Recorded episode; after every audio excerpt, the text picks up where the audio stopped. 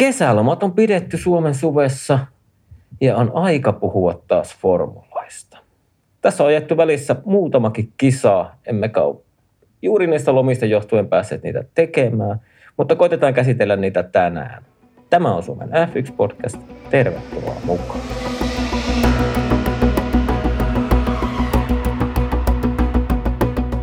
No niin, kuten tuossa jo on maininnut, mainihin nyt vielä kolmannenkin kerran kesälomat. Ja tota, itselläni loma loppui tänään ensimmäinen kahdeksa, mutta kahdeksatta, mutta miten Aki sulla? Joko sullakin on lomat loppunut vai vieläkö sulla jatkuu? Kyllä on lomia tullut vietettyä tuossa jo aiemmin heinäkuussa, että pari viikkoa kerran jo töissä, töissä, töissä painelemaan näppäimiä vähän ristiin. Mutta tuota, niin kyllä tuossa vielä okay. isyyslomille jossain kohtaa tullaan jäämään. Mutta niin, niin just eli formula-lomaa sielläkin. Kyllä. Tota, minkälaisella monikärkiraketilla me Aki nyt lähdetään tähän hommaan? Tässä on nyt aika paljon käsiteltäviä asioita, niin pitäisikö meidän käydä, käydäänkö nopeasti läpi niin kuin tyyli vaikka Silverstone? Sitten sivutaan äh, sitä Ranskan migreenirataa ja sitten ehkä me saadaan eniten juttua nyt tästä eilen ajetusta osakilpailusta, eli Unkarin GPstä.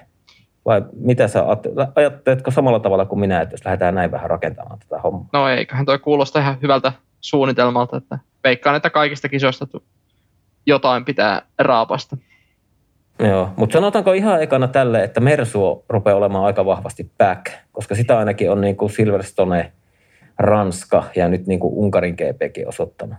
Kyllä. Vai miten sä näet sen? Ja mä, mä, mä jopa väitän, että se niin kuin Mersun talli on niin kuin kokonaisuudessaan, siis ihan koko tallina, kuljettajat, parikkomuuri, kaikki, niin on tällä hetkellä noussut Ferrari ohi. Mm. Kyllä jo pelkästään pisteiden valossa, niin Mersu on ollut koko heinäkuun ajalta, kun katsotaan pisteitä, niin ollut edellä, mutta toki siellä on monta, monta yksittäistä tekijää, miksi Ferrari on menettänyt pisteitä, mutta se tuo, kun katsotaan kauden päätteeksi tuota MM pistetilannetta, niin se on aika raaka sitten, että niitä pitää vaan ottaa joka mm. kisasta ja mahdollisimman hyviä pisteitä, niin kyllä Mersu on viime aikoina suorittanut sillä, sillä tasolla, millä on totuttu aiemmat seitsemän vuotta, niin on palattu sille tasolle. Niin, ja, ja, ja sitten taas, niinku, jos niinku, vähän katsotaan tälle yleisesti, vaikka nyt näiden viimeisen kolmen kisan osalta, se on kuitenkin silleen, jos 13 kisaa ajettu, niin se on melkein neljäs osa niistä. Niin jos katsotaan sitä kolmen kisan otannalla, niin ei toi Ferrari enää minua, mä en niin jaksa edes tavallaan enää pettyä siihen, kun ihan sama mitä, vaikka ne olisi ottamassa kaksoisvoittoa, niin ne kyllä onnistuu mokaamaan sen niin kuin jollakin tavalla. Tai sitten niin kuin jos niillä on vaikka selkeästi huomataan perjantaista lähtien, että niillä on viikonlopun nopea auto, niin, ja ne on siellä sanotaan top kolmessa on molemmat autot, niin en mä oikein ennen kilpailua jaksa edes odottaa, että ne niin kuin voittaisi sitä kilpailua. Jotenkin niin kuin mennyt ihan täysin luotto. Joo, kyllä on vähän eri, eri ääni kellossa kuin pari, kolme, pari kuukautta sitten. Niin ei, ei enää puhuta tallimestaruudesta, mutta tuota, joo, kyllähän se to, totuus on sanottava, että kyllähän niin kuin Itävallan viikonloppu oli vahva.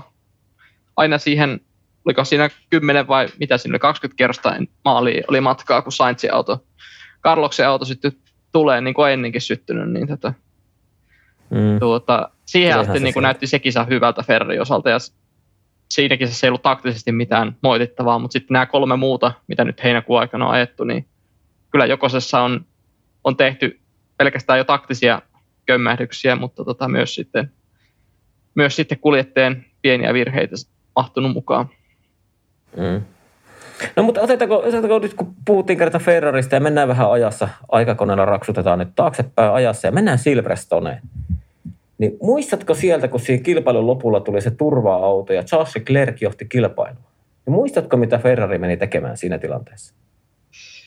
Ferrarihan teki semmoisen hienon tempun, mitä ne teki aika usein Kimille, kun hän ajeli Ferrarilla. Eli ne taisi unohtaa hänet sinne radalle. Että ne muisti vaan, että niillä on, niillä on ne muisti tällä kertaa vaan Saintsi, että otetaanpa Saintsi parikolle, mutta Leclerc jäi sinne, en tiedä oliko onnellisen, onnellisena radalle, mutta jäi niillä loppuajetulla hard sinne radalle ja muut tuli, kaikki, kaikki muut tuli takaa hakemaan uudet softit ja sen lopputuloksen... Siinä sen, oli vähän semmoinen Abu Dhabin toisinto sitten. Jep, mutta sen lopputuloksen niin kuin, sen tiesi jo etukäteen, mitä siinä tulee tapahtumaan, varsinkin kun sitä kisaa oli vielä jäljellä se kymmenen kierrosta siinä kohtaa ainakin.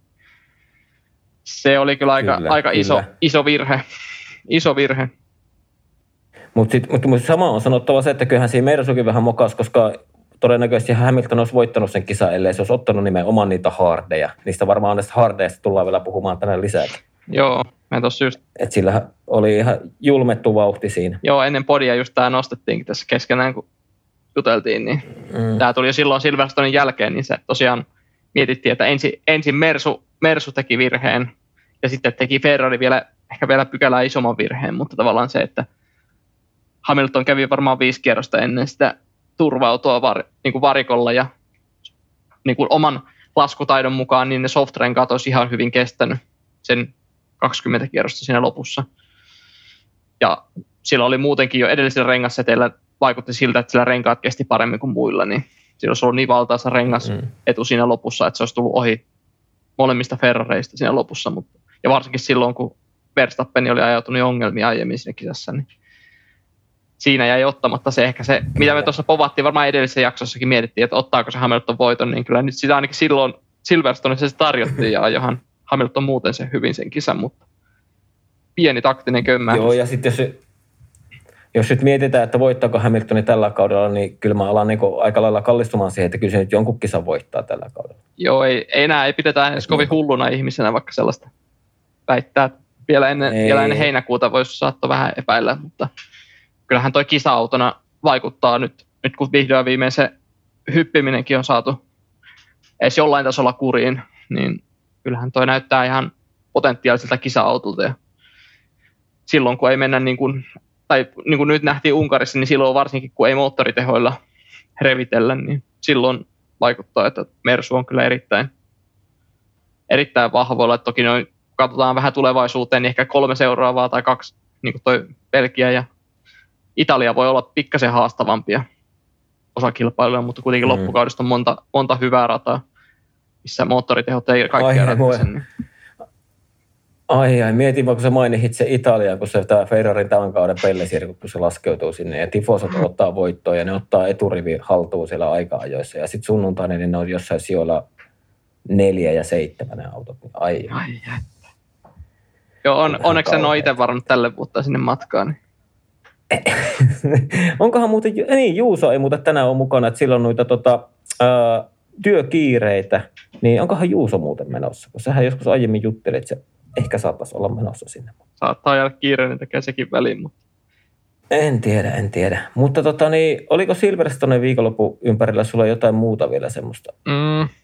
Mitä jää? Mulla, mulla jäi se Ferrarin mokaa sen Leclerkin suhteen. Et jätettiin taas tavallaan, heitettiin se voitto menemään siinä. Joo, ja sitten se oli Joo, just se, se niin kuin tavallaan Leclercistä just sanottava, että se on aika pitkä lista, mitä kilpailuja Ferrari on niin kuin taktisesti tai teknisiin vikoihin tai muihin ö, itse aiheutettuihin virheisiin, niin tota, on mennyt niin kuin voittoja sivusuun, niin se oli taas yksi, yksi niin kuin se jatke siihen. Ja sitten vielä pitää huomioida se, että Leclerc hän ajoi sen kisan rikkinäisellä etusiivellä, ja silti se oli periaatteessa kisan nopein kuljettaja.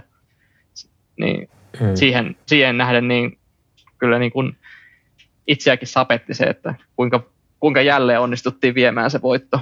Mutta olihan se nyt, sinänsä pieni lohtu oli siinä se, että, Sainz otti sen uran avausvoiton. Ja... Niin, ja Sainzille ura eka paalu ja voitto samana viikonloppuna. Että se oli niin kuin, jos niin kuin nyt puhutaan hetki, puhutaan Sainzista, niin mun mielestä Sainzihan oli vähän niin kuin alkukaudella, sillä oli niitä omia virheitä ja muita ongelmia. Että se oli vähän niin kuin vailti sille yössä ja sitten mekin otettiin vähän niitä ennakkoarvioita sitten taaksepäin. Tavallaan sitä, mitä kausiennakossa joskus juteltiin, että niin kuin on selkeästi vahvin kuljettajakaksikko on niin kuin Ferrarilla. Et Sainz oli vähän yössä, mutta nyt niin kuin varsinkin se voitto, niin kylläpä tuli hyvään paikkaan ja teki hyvää. Ja on ollut vähän niin kuin eri Sainzien jälkeen nyt näissä parissa seuraavassakin kisassa. Joo, on nähty varmasti. Varmasti oli ja niin kuin Unkarissakin niin aika, jossa oli Leclerc edelleen. Ja tuntui, että se oli vähän niin kuin koko viikonloppun mitä ainakin niin kuin tuosta vähän sivusta seuranneena, niin harjoituksistakin katselin, niin jotenkin oli paljon vahvemmin mukana siinä. Ja oli niin kuin aika jossakin, oli, niin. oli, oli niin kuin siellä, että se ekalla, ekalla yrityksellä oli heti nopeampi, että se ei ollut sellaista tarpomista. Niin kuin monessa alkukaudesta Joo, siis varsinkin siis oli just sitä, että se oli aina sen pari kolmekymppää takana, vaikka siinä sen lähellä olikin Leclercia, mutta on saanut mm. kyllä. Ja sitten oli alkukaudessa sitä, että jos oli tulossa se hyvä aika sillä kierroksella, niin sitten se teki joku pikku virheen siinä niin kuin ihan sanotaan kolmossektorilla. Mutta niin kuin just oli, mitä sanoitkin tuossa, että niin kuin se tuli helposti. Mä kattelin nimittäin nyt viikonlopun aikana, niin katsoin kaikki harjoitukset kisan aika-ajot, niin just, niin kuin just harjoitukset ja noin, niin se Sainzille tuli aina, kun se tavallaan niin kuin huomasi, että niin kuin selkeästi on nyt se luotto siihen autoon, että se kun hyppäsi siihen, niin oli vähän semmoista maksimaista maksin tyyliä, että tiedätkö, että mennään radalle, otetaan yksi se outläppi ja sitten tulee heti se aika. Mm. Niin kuin se niin kuin Sainzilta näytti semmoiselta tosi valmiilta se touhu. Jep. Siitä Silverstonesta ehkä vielä, mikä piti nostaa, niin mik, miksi Schumacher otti siellä ura-avauspisteet, että taisi ihan viimeisille, viimeisiin mutkiin asti taisteli Verstappenin kanssa vielä seiskasijasta, mutta se, se täytyy ensin vieläkin nostaa. Oh. Kuitenkin. I- oh, siinä oli Maxilla taas semmoinen, semmoinen puolustus, että ehkä olisi jopa voitu, jos joku Tsunoda teki samalla tavalla, niin joku olisi voinut liputtaa sille vähän sitä varoituksia. Joo, se oli... Joo, se, se Schumacher, kun se paino, pakotti ulos. Paino ulos, joo. Jos siellä olisi ollut hiekkaa, niin mä veikkaan, että siitä olisi... Jos siellä radan ulkopuolella tosiaan ollut hiekkaa, niin se olisi jaettu Verstappenille se viisi sekuntia. Mutta ilman sitä hiekkaakin, niin oli se sillä että hyvin, harmaa, niin kuin hyvin harmaalla rajalla meni se jo, että painetaan rinnalla oleva kuljettaja täysin ulos radalta, mutta tota, eipä siinä loppujen lopuksi, nyt kun katsotaan kuukausi jälkeenpäin sitä tilannetta, niin se kaksi pistettä, mitä siinä olisi ehkä menettänyt, niin eipä sillä loppujen lopuksi olisi mitään, mitään, niin kuin mitään merkitystä enää tässä vaiheessa, mutta tota, Ehkä, ei, ehkä se olisi hyvä, että niin linja pysyisi kuitenkin samana noissa tilanteissa, niin ehkä se... Joo, mutta mut oli, oli, se ehkä sitten silleen niin kuin Mick Schumacherillekin semmoinen, semmoinen hyvä herätys, että hei, että se on aika kovaa sitten, kun tullaan tänne vähän ylemmäksi ajamaan näistä sijoista. Mm. Kyllä. Tiedätkö semmoinen, niin kuin, että ehkä, se, Mick ehkä, ehkä Mick Schumacherin isä Michael Schumacher, niin se olisi saattanut vaikka rysäyttää Maxin kanssa siinä, jos olisi ollut vastaavassa tilanteessa. Todennäköisesti, jos on mm. osua jossain kohtaa. Mutta tota, niin, ja sen Silverstonen jälkeen Formula Circus matkasi aivan järkyttävälle kilparadalle, eli Ranskaan. Ei. Ja no siellä... Siinä hypättiin Itävalta välistä. Mitä? Oliko siinä Itävalta Joo, välissä? ja sprintti. Ah, mä ei, mulla ei ole niinku rehellisesti mitään. Sen mä muistan, että Leclerc voitti se, sen ja Carloksen auto palo Itävallassa, mutta ei niinku, se sprinttikissa taisi olla taas semmoinen ihan pettymys, että vähän ajettiin pari kierrosta ja sitten vaan tuotiin autot maaliin. Ei jatkoa. Joo, ei se sprintti, se mitä hehkutettiin Silverstonen lopun jälkeen, ja sekin aiheutui lähinnä siitä, että Leclerc, Ferrari oli tunaroinut väärän renkaan Leclercin alle, niin saatiin vähän mm. säpinää siihen loppuun, niin eihän se toinsa, ei noissa sprinteissä ole, ei edelleenkään ole lähtenyt toimimaan. Tai sillä että ei ole, se ei ole tuonut sitä, mitä siltä ehkä on kaivattu. Eikä nämä uudet autot tuonut sitä lisää, vaikka Itävalta on yleensä sellainen rata, että siellä pystytään seuraamaan ja pystytään ohittamaan, niin kun ne autot oli siinä järjestyksessä, missä ne suurin piirtein nopeusjärjestyksessä oli sprintti lähtittäessä, niin eipä mm. siinä ihan hirveästi ohituksia tullut ja sitten Hamilton nyt taas vähän nousta sieltä tai kuka siinä lähti kauempaa, niin eipä siinä paljon, eipä siinä paljon ne sijoitukset niin siinä sprintin aikana. Niin, se oli Ham- Hamiltonilla oli siinä sprintissä, niin se pääsi tuon Mick Schumacherin ohi, mutta Magnussenin ohi ei päässyt. Yep. Mick Schumacherkin piti sitä niin pitkään takana, kun se sai, oli tarpeeksi lähellä Magnussen, että sai niinku siipeä yep. auki. Mutta heti kun se tippui Magnussenista reilun sekunnin päähän, niin Lewis meni ohi. Eli tavallaan siinä oli taas se, että jos siellä kert- ylipäätään melkein rata kuin rata, että jos sulla entä DRS-junia, niin eipä siellä sitten kukaan ole. Mm. Joo, siinä kävi vähän, vähän sillä, kaikilla on samat renkaat melkein, niin ei siinä paljon nähty mitään. Et se kisa oli tietysti perus hyvälaatuinen Itävallan GP, mutta sitten tosiaan siinäkin tota Ferrari heitti kaksosvan tosiaan roskakorin sillä teknisillä vikoilla. Oli, olihan se aika lähellä, että se Leclerkin voittokin olisi mennyt sivusuun, kun kaasu alkoi hirttää kiinni siinä. Et siinäkin sai kyllä, niin kuin, että ei niin kuin, sekään voitto ihan niin kuin jännittämättä tullut. Mm. Tota, uh, vielä jos mä menen siihen sprinttikisaan, niin mun mielestä noin sprinttikisat on vähän semmoisia, että siinä on tavallaan niin kuin voi liian paljon hävitä siinä kisassa. Mm. Tiedätkö, että jos sä vaikka hajotat autossa, niin sä häviät liian paljon siihen tavallaan siihen pääkisaan, missä oikeasti ne isot pisteet jaetaan. Niin siihen varsinkin niin kuin sit niin kuin sanotaan niin kuin nämä kolme suurinta tiimiä, niin ei ne ota semmoisia älyttömiä riskejä siinä. Niin kuin yhden pisteen tai kahden pisteen takia, niin kuin mikä voi saada se, jos parantaa sijoitusta sprintissä. Mm. Niin siinä mun mielestä siinä edelleenkin on niin kuin liian iso se riski tavallaan hävitä siihen pääkisaan. Niin ei se, mun mielestä ei toi tuu toimi. Niin, mä mietin sitä, että olisiko siinä, voisiko se toimia sillä tavalla se sprintti, että se ajettaisiin niin kuin, ikään kuin irrallisena osakilpailuna, ja se ajettaisiin nimenomaan niin, että perjantaina ajettaisiin aikaa jo, sitten sprinttejä ajettaisiin lauantaina, mutta käännetyssä lähtöjärjestyksessä. Ja sitten siitä... Ja, niin olisiko ja, se koko, kokonaan käännetty vai top 10? Niin kuin, no lähinnä mä ajattelin ihan... top 10 niin, niin, si, joo, siis niin on kokonaan käännetty, mutta lähinnä mä ajattelin sitä, että kokonaan käännetty, ja lauantaina ajetaan sitten niistä jostain vaikka top 8 saa sen pisteet. Ja sitten sunnuntaina lähettäisiin kuitenkin niiden perjantaina aikojen tulosten perusteella. Niin silloin saataisiin ehkä sit siihen nimenomaan siihen lauantaille se, että sitä riskinottoa voisi ottaa enemmän siinä. Että jos sä siinä otat keskeytyksen, vaikka, vaikka Verstappen ottanut paalun perjantaina ja lähtee viimeistä ruudusta, niin se voi lähteä riskille ja vaikka tulisikin mutkaa vähän siipirikkoa, että se tavallaan jäisikin ilman niin sitä top 8 sijaa ja pisteitä, niin tavallaan se ei menetä kuitenkaan sitä paalua sitten enää. Et, et sit taas, mm. mut sit, Arvaa, mitä saakin unohtaa tässä. No siinä unohtuu aika paljon perinteitä, mutta tavallaan... Ei, mutta sä unohdat tämänkin taas, kun mennään siihen riskiottamiseen, kun on nämä rajoitettu määrä moottoreita, kaikkia vaihelaatikoita, kaikkia kulukatot, mietitään tarkkaan, miten tuo, minkälaisia siipiä kehitetään autoihin. Niin ei sitten välttämättä haluta niinku ottaa sitä riskiä, että niinku, tavallaan se, että jos maksi ajas vaikka 11, ottaako se yhden pisteen vaikka kymmenen sijaan, jos riskinä on se, että siinä on, no ei nyt maini ketään, että jos siinä vaikka Latifi on, että sitten se niinku hajottaa autonsa tai niinku joutuu taas rysähtää niin pahasti, että joutuu vahilaatikon vaihtamaan ja sitten saa sitä mukaan niitä rangaistuksia. Ja mm. mä, mä, en oikein niin näe tota, että ehkä se, se olisi voinut toimia silloin hyvinä vanhoina aikoina. Jep.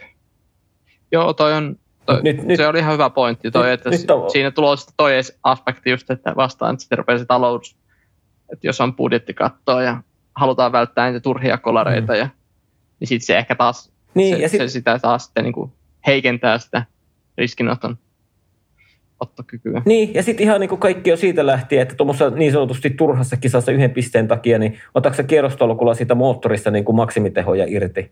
Kun ne on tarkkaan laskettu, minkä verran voi mitäkin ottaa niin kuin tehoalueita irti, kun tavallaan koitetaan, että niin kuin kestäisi mahdollisimman pitkään monta kisaa. Vai se, että säästätkö sä sitten tehot siihen sunnuntain pääkisaan, että jos sä siellä tarvit niitä tehoja, mm. kun sä oikeasti ajat isoista pisteistä ja podiumista, niin Äh, ihan hyvä idea, mutta sit mun mielestä sit pitäisi niinku ehkä vähän muuttaa tätä koko formuloiden tätä äh, kaikkea, mitä tähän on viime vuosina tullut, tätä kulukattoa ja näitä, että kolme moottoria saari pitää olla koko kauden ja montako vaihelaatikkoa nyt saa olla, niin mun mielestä jotenkin mä näen siinä edelleen niin kuin näille, varsinkin top kolme, kolmelle suurimmalle tiimille, niin näen taas niin kuin vähän liikaa niitä riskejä, mitä se voisi tarjota. Mm. Mutta tietenkin sitten näille peräpaan tiimeille, niin niillehän se toisi semmoista uutta eloa siihen heidän MM-taisteluun. Niin kuin. Jep.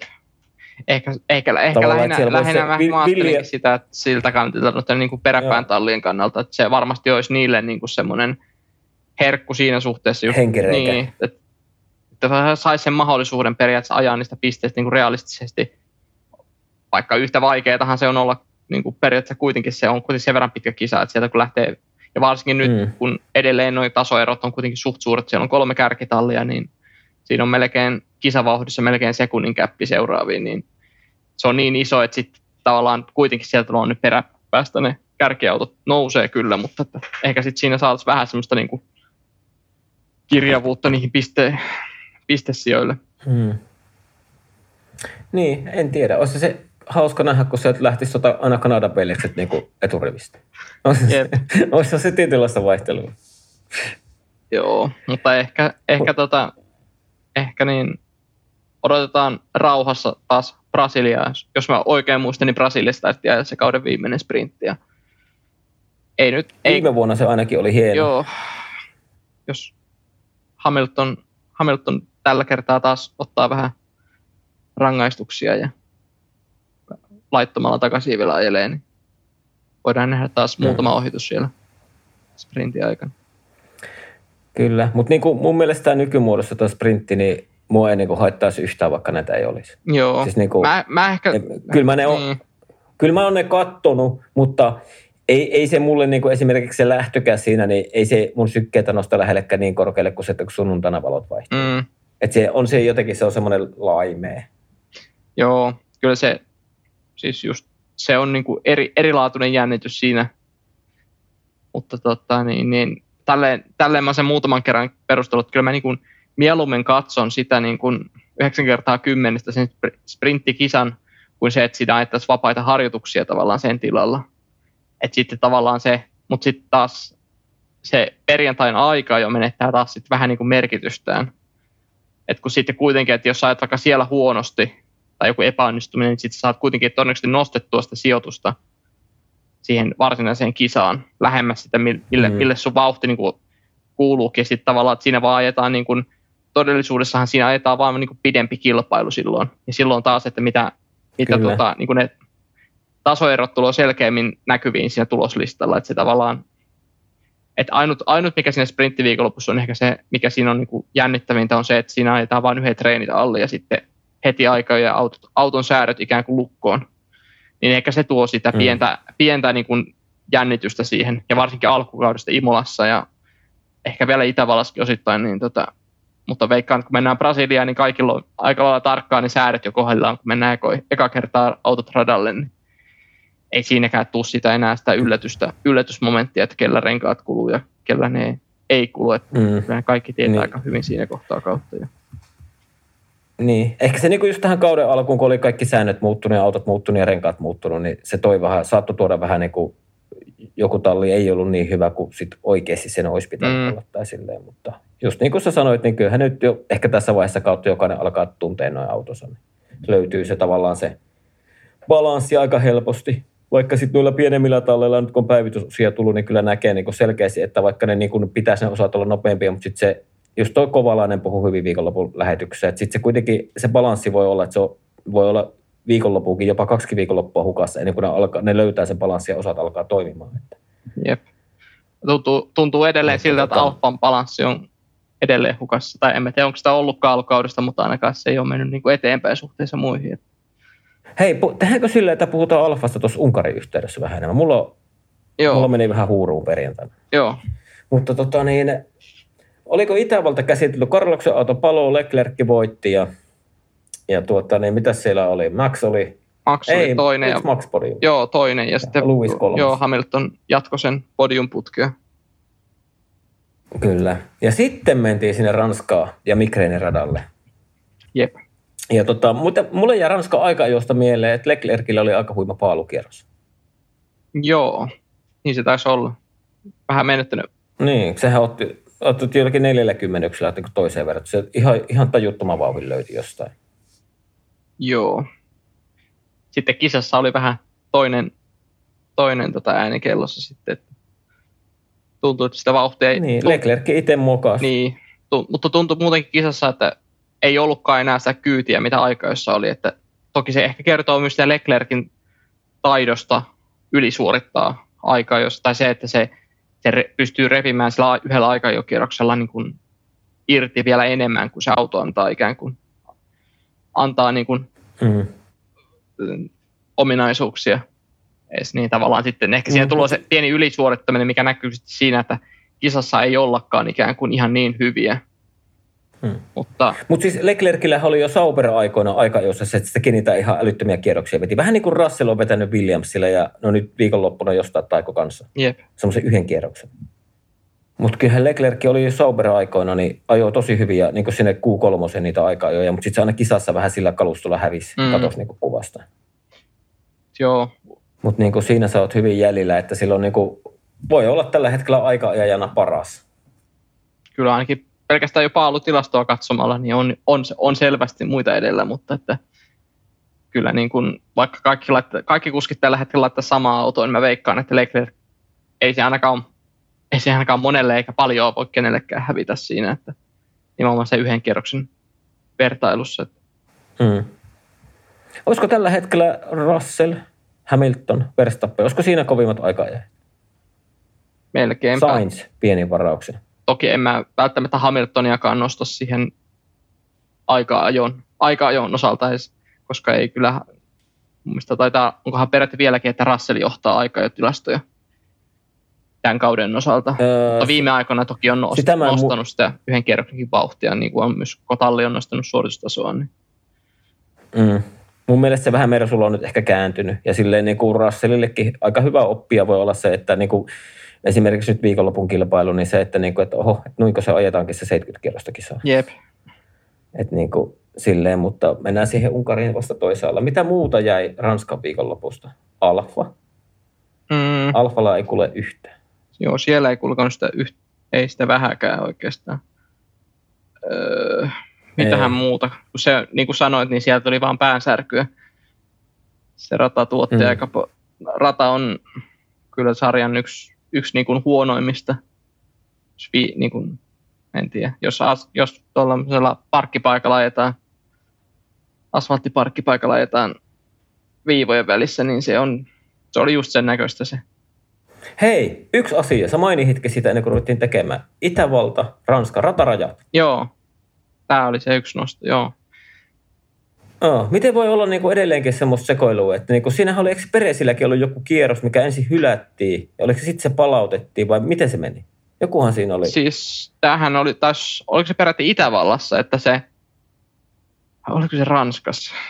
Tämä oikein niin miettiä, että mikä, minä viikonloppuna, mutta yhtenä viikonloppunahan se oli niin, että se ajoi sen kierroksen ja se ajoi Q3, mutta sitten aikaan jälkeen hän Kyllä. Peres, se hylättiin se Q2-kierros, ja kun todettiin, että se olisi jäänyt 13, niin se tiputettiin sitten aikaan jälkeen 13.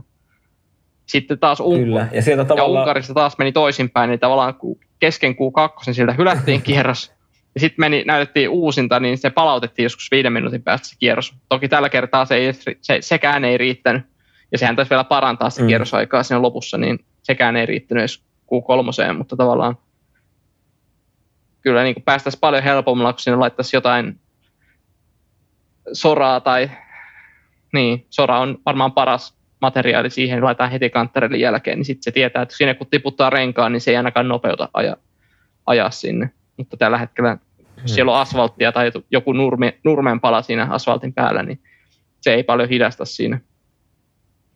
Niin, tai sitten jotenkin, jotenkin mulla on myös käynyt monta, monta kertaa nyt tässä mielessä, kun on taas jotenkin välillä oltiin jo pitkä, ettei näistä niin höpötetty näistä ratarajoista, ja taas viime kaudellahan se oli sitä rataraja, rataraja. Niin, niin tota, mulla on käynyt mielessä, että eikö tosiaan tämmöisessä moottoriurheilun kuninkuusluokassa, joka edustaa kaikkea tämmöistä ylivertaista teknologiaa muihin moottoriurheilusarjoihin nähden, niin eikö siellä oikeasti saa semmoisia järjestelmiä niihin autoihin ja radalle, että siellä on aina selkeää. Että siellä jos rikot ratarajat, niin kuskilla syttyy siihen, missä aika, aika näkyy tai joku, niin syttyy punainen valo, niin silloin kuskikin voi jo himmaa sen kierroksen. Mm. Että se on niin, niin selkeä. Tavallaan että luulisi, että semmoinen teknologia löytyisi. Niin, se on vähän samanlainen järjestelmä niin kuin tuossa Formula 1 virallisessa pleikkaripelissä on, niin tota, se on kerrasta poikki No just hylkyä ja sitten se on siinä se kierros. Että tavallaan, No ei, ei välttämättä, niin, siis ei mikään hylky, mutta tavallaan se kierros on silloin siinä ja se kuskikin saisi tiedon siitä, vaikka se vaikka tapahtuu mutkassa viisi. Niin se kuski saisi sitä tiedon, niin se voi sitten tavallaan ottaa niinku sen niinku tavallaan taas valmistavana sen loppupätkän siitä. Jep. Tavallaan, että ei niinku menisi sitten kuljettajatakaan ne renkaat, kun se ilmeisesti ihan senttipeliä taitaa olla nykyään, että mikä on no, rata, ratarajojen rikkomista ja mikä ei. joo, se, on, se, olisi kyllä, se, on, Sille- se on tavallaan ehkä hämmästyttänytkin siinä, että kun joskus puhuttiin sellaista, että sinne kantarellin taakse on porattu sellaisia sensoreita, mitkä tunnistaa, että Joo. se ylitetään, tai sitten onko se, on, onko se nyt niin, että siellä auton pohjassa on joku vastapala, ja se tulkittee se sensori, että ylittääkö se se vastapala, niin kuin sen, Joo. siitä tulee Fialle virheilmoitus. Mutta miksi sitä ei sitten, miksi sitä ei voi laittaa suoraan myös niin kuin just, just sinne suoraan sinne kuskille niin kuin ohja- ohjaamoon, koska se on Mm. aika yksilitteinen. Jos kerran se raja on johonkin vedettävä, niin luulisi tavallaan, että siitä, siihen löytyisi myös sellainen järjestelmä, mikä antaisi sen saman signaalin myös sinne kuskille, että se on nyt saman tien hylky. Ja just se, että kun mennään vaikka Q2 ja siinä on kymmenen autoa parantamassa ja sitten tavallaan, jos sattuu olemaan vielä aikaa, niin pystyy, ei tarvitse vetää sitä turhaa jäähdyttelykierrosta, esimerkiksi vaikka Belgiassa, niin se on aika pitkä. Mm. pitkä. Niin, että sä voit himmaa ja, him, himmaa ja ladata akut siinä ja kaikki. Niin, että jos varsinkin jos jossain ekalla sektorilla teet sen virheen, niin Hmm. kyllä sä kerkeet lataamaan ne akut ihan riittävästi siinä loppukerroksen aikana, niin tavallaan jotenkin ei käy niin järkeen, että miten sitten on niin menty viisi vuotta ja eikä ole vieläkään löydetty siihen ratkaisua ikään kuin, että se olisi tollainen välitön ja hyvin selkeä, että se ei olisi mitään, kun nyt tuntuu edelleen, edelleen siinä tuntuu olla sellaista, että jotenkin se linja muuttuu vähän kisasta toiseen ja joku, joku ylitys on ok ja joku ei taas ole ok ja Mutta mut, mut mun mielestä ne aina näissä, niin kun, onko se perjantain kuljettajakokoukset, niin silloinhan ne käy aina kuskit ja kilpailujohtohan käy läpi. Ja ne linjaa niitä ja kilpailujohto kuuntelee myös kuskien mielipiteitä ratarajoista. Ja välillähän se voi olla, että ne sitten päättää, niin kuin kilpailujohto ja kuljettajat päättää, että okei, että tuossa mutkassa saa niin ajaa yli. Jep. Ja sittenhän välillä niin kuin tapahtuu vielä sitten, tapahtuu sitten vielä niin kuin lauantain kolmannen harjoituksen jälkeen vielä voi tapahtua joku hieno säätö johonkin tiettyyn mutkaan, jos kuljettajat näkee, että, tota, että ei ole hyvä ja kaikki on sitä mieltä, että niin kuin siinäkin saa ajaa vähän yli, niin sitten ne vielä muuttaa senkin. Et niin kuin, mun mielestähän se on ihan toimiva malli, mutta sitten kun se niin kuin aika ajo kolmannen harjoituksen jälkeen lukitaan, niin sen jälkeenhän se pitäisi olla selkeää kaikille. Eikä silleen, että niin kuin TV-lähetyksessä niin kuin tulee niin kuin, näkyy ensin kierrosaika, että aha, nyt no sanotaan vaikka, että nyt Valtteri meni Q3, mm. että onpa hienoa. Niin, niin sitten kohta tuleekin, äh, 60 sekuntia myöhemmin tulee tieto, että niin se on jossain ajanut jonkun, jonkun muutkan niin kaksi senttiä leveäksi. Jep. Ja mikä parasta, niin sitten voi vielä aika jo jälkeen tulla tilanne, että Valtteri aika hyväksytäänkin. Niin kyllä se niin kuin mun mielestä tuommoinen on vähän semmoista, menee jo vähän niin kuin, menee maku koko hommasta. Mm. Kyllä se pitäisi olla aika se, niin kuin, se olisi paljon katsojaystävällisempi mm. ratkaisu, että se olisi välitön, välitön hylky tai ei sille kierrokselle. Niin. Niin. Näin. Ja se pitäisi nimenomaan olla se, niin kuin sä sanoit, että se pitäisi sille kuskille tulla saman tien siihen rattiin tieto. Niin kuin sille, että korkeintaan niin kuin siitä, jos se rike on tapahtunut, niin se pitäisi tulla viisi sekuntia myöhemmin se tieto. Mm. Ja kyllä nykyteknologia se varmaan mahdollistaa, mutta tota, tietenkin taas jos siellä F1-sarja Fiala kuuntelette meitä, niin ottakapa tänne yhteyttä, niin kehitetään jotain. Tämä on pari sovelluskehittäjää tähän remmiin, niin eikä me löydetty ratkaisu. Huhun mukaan Riku Salonen on varsinais Suomen paras sovelluskehittäjä, niin sehän me voidaan ottaa. Otetaan ehdottomasti. Kyllä. Mutta hei, mennäänkö Unkarin GP, koska se on tuoreessa muistissa ja voidaan puhua jo hieman perjantaista. No puhutaan vaikka perjantaista ensin. Joo, joo. No okei, no siis perjantainahan nyt, eh, puhutaan perjantaista sen verran, että perjantainahan nyt tuli ilmoitus, että Sebastian Vettel on on tota vihdoin ja viimein tullut sosiaalisen mediaan ja mä aika lailla silloin jo arvasin, mitä tämä tietää. Mutta tietenkin se tuli sitten tosi nopealla aikataululla, että nelinkertainen maailmanmestari, Kerppenin sankari Sebastian Vettel päättää tähän kautta F1-uransa, niin mitä sulla Aki tulee mieleen niin kuin Sebastian Vettelistä? Jos tämmöinen helppo kysymys. No, sä, onko sen tärkeimmän tiedon jo tota, lipsautettu nelinkertainen maailmanmestari tulee ensimmäisenä mieleen, mutta myös, myös mahtava, mahtava persona ja hyvä esikuva ja hyvä ihminen sieltä taustalta löytyy. Ja sitten se, semmoinen, mikä itseään, miksi itse aikanaan myös ihastunut ja miksi on ruvennut fanittamaan Vetteliä, niin oli se pieni pilke silmäkulmassa, semmoinen nuori kikkarapäinen, jopa vähän poika, poikamainen, poika tota, niin kuin tuntuu melkein, että alaikäisen näköinen kaveri, joka siellä vähän naureskelee varikolla, niin, ja hammaslaudat hampaissa, niin tota, semmoinen aito, aito aitous siitä ihmisestä niin paistaa, on paistanut ne läpi ne vuodet. Ehkä tiettyinä aikoina vähän vähemmän paisto, mutta siellä on, siellä on aina se, se sama ihminen on siellä taustalla. Vähän samalla lailla kuin jos verrataan Kimi Räikköseen, niin se, siellä se taustalla on se sama ihminen ollut sen 20 vuotta tuolla sarjassa. Niin sano. Ja sitten mitä on noita haastatteluja, mitä on alan ihmiset on kommentoinut, niin just se, että aina on aikaa niille ihmisille siellä varikolla ja antaa itsestään, osaa hienosti antaa itsestään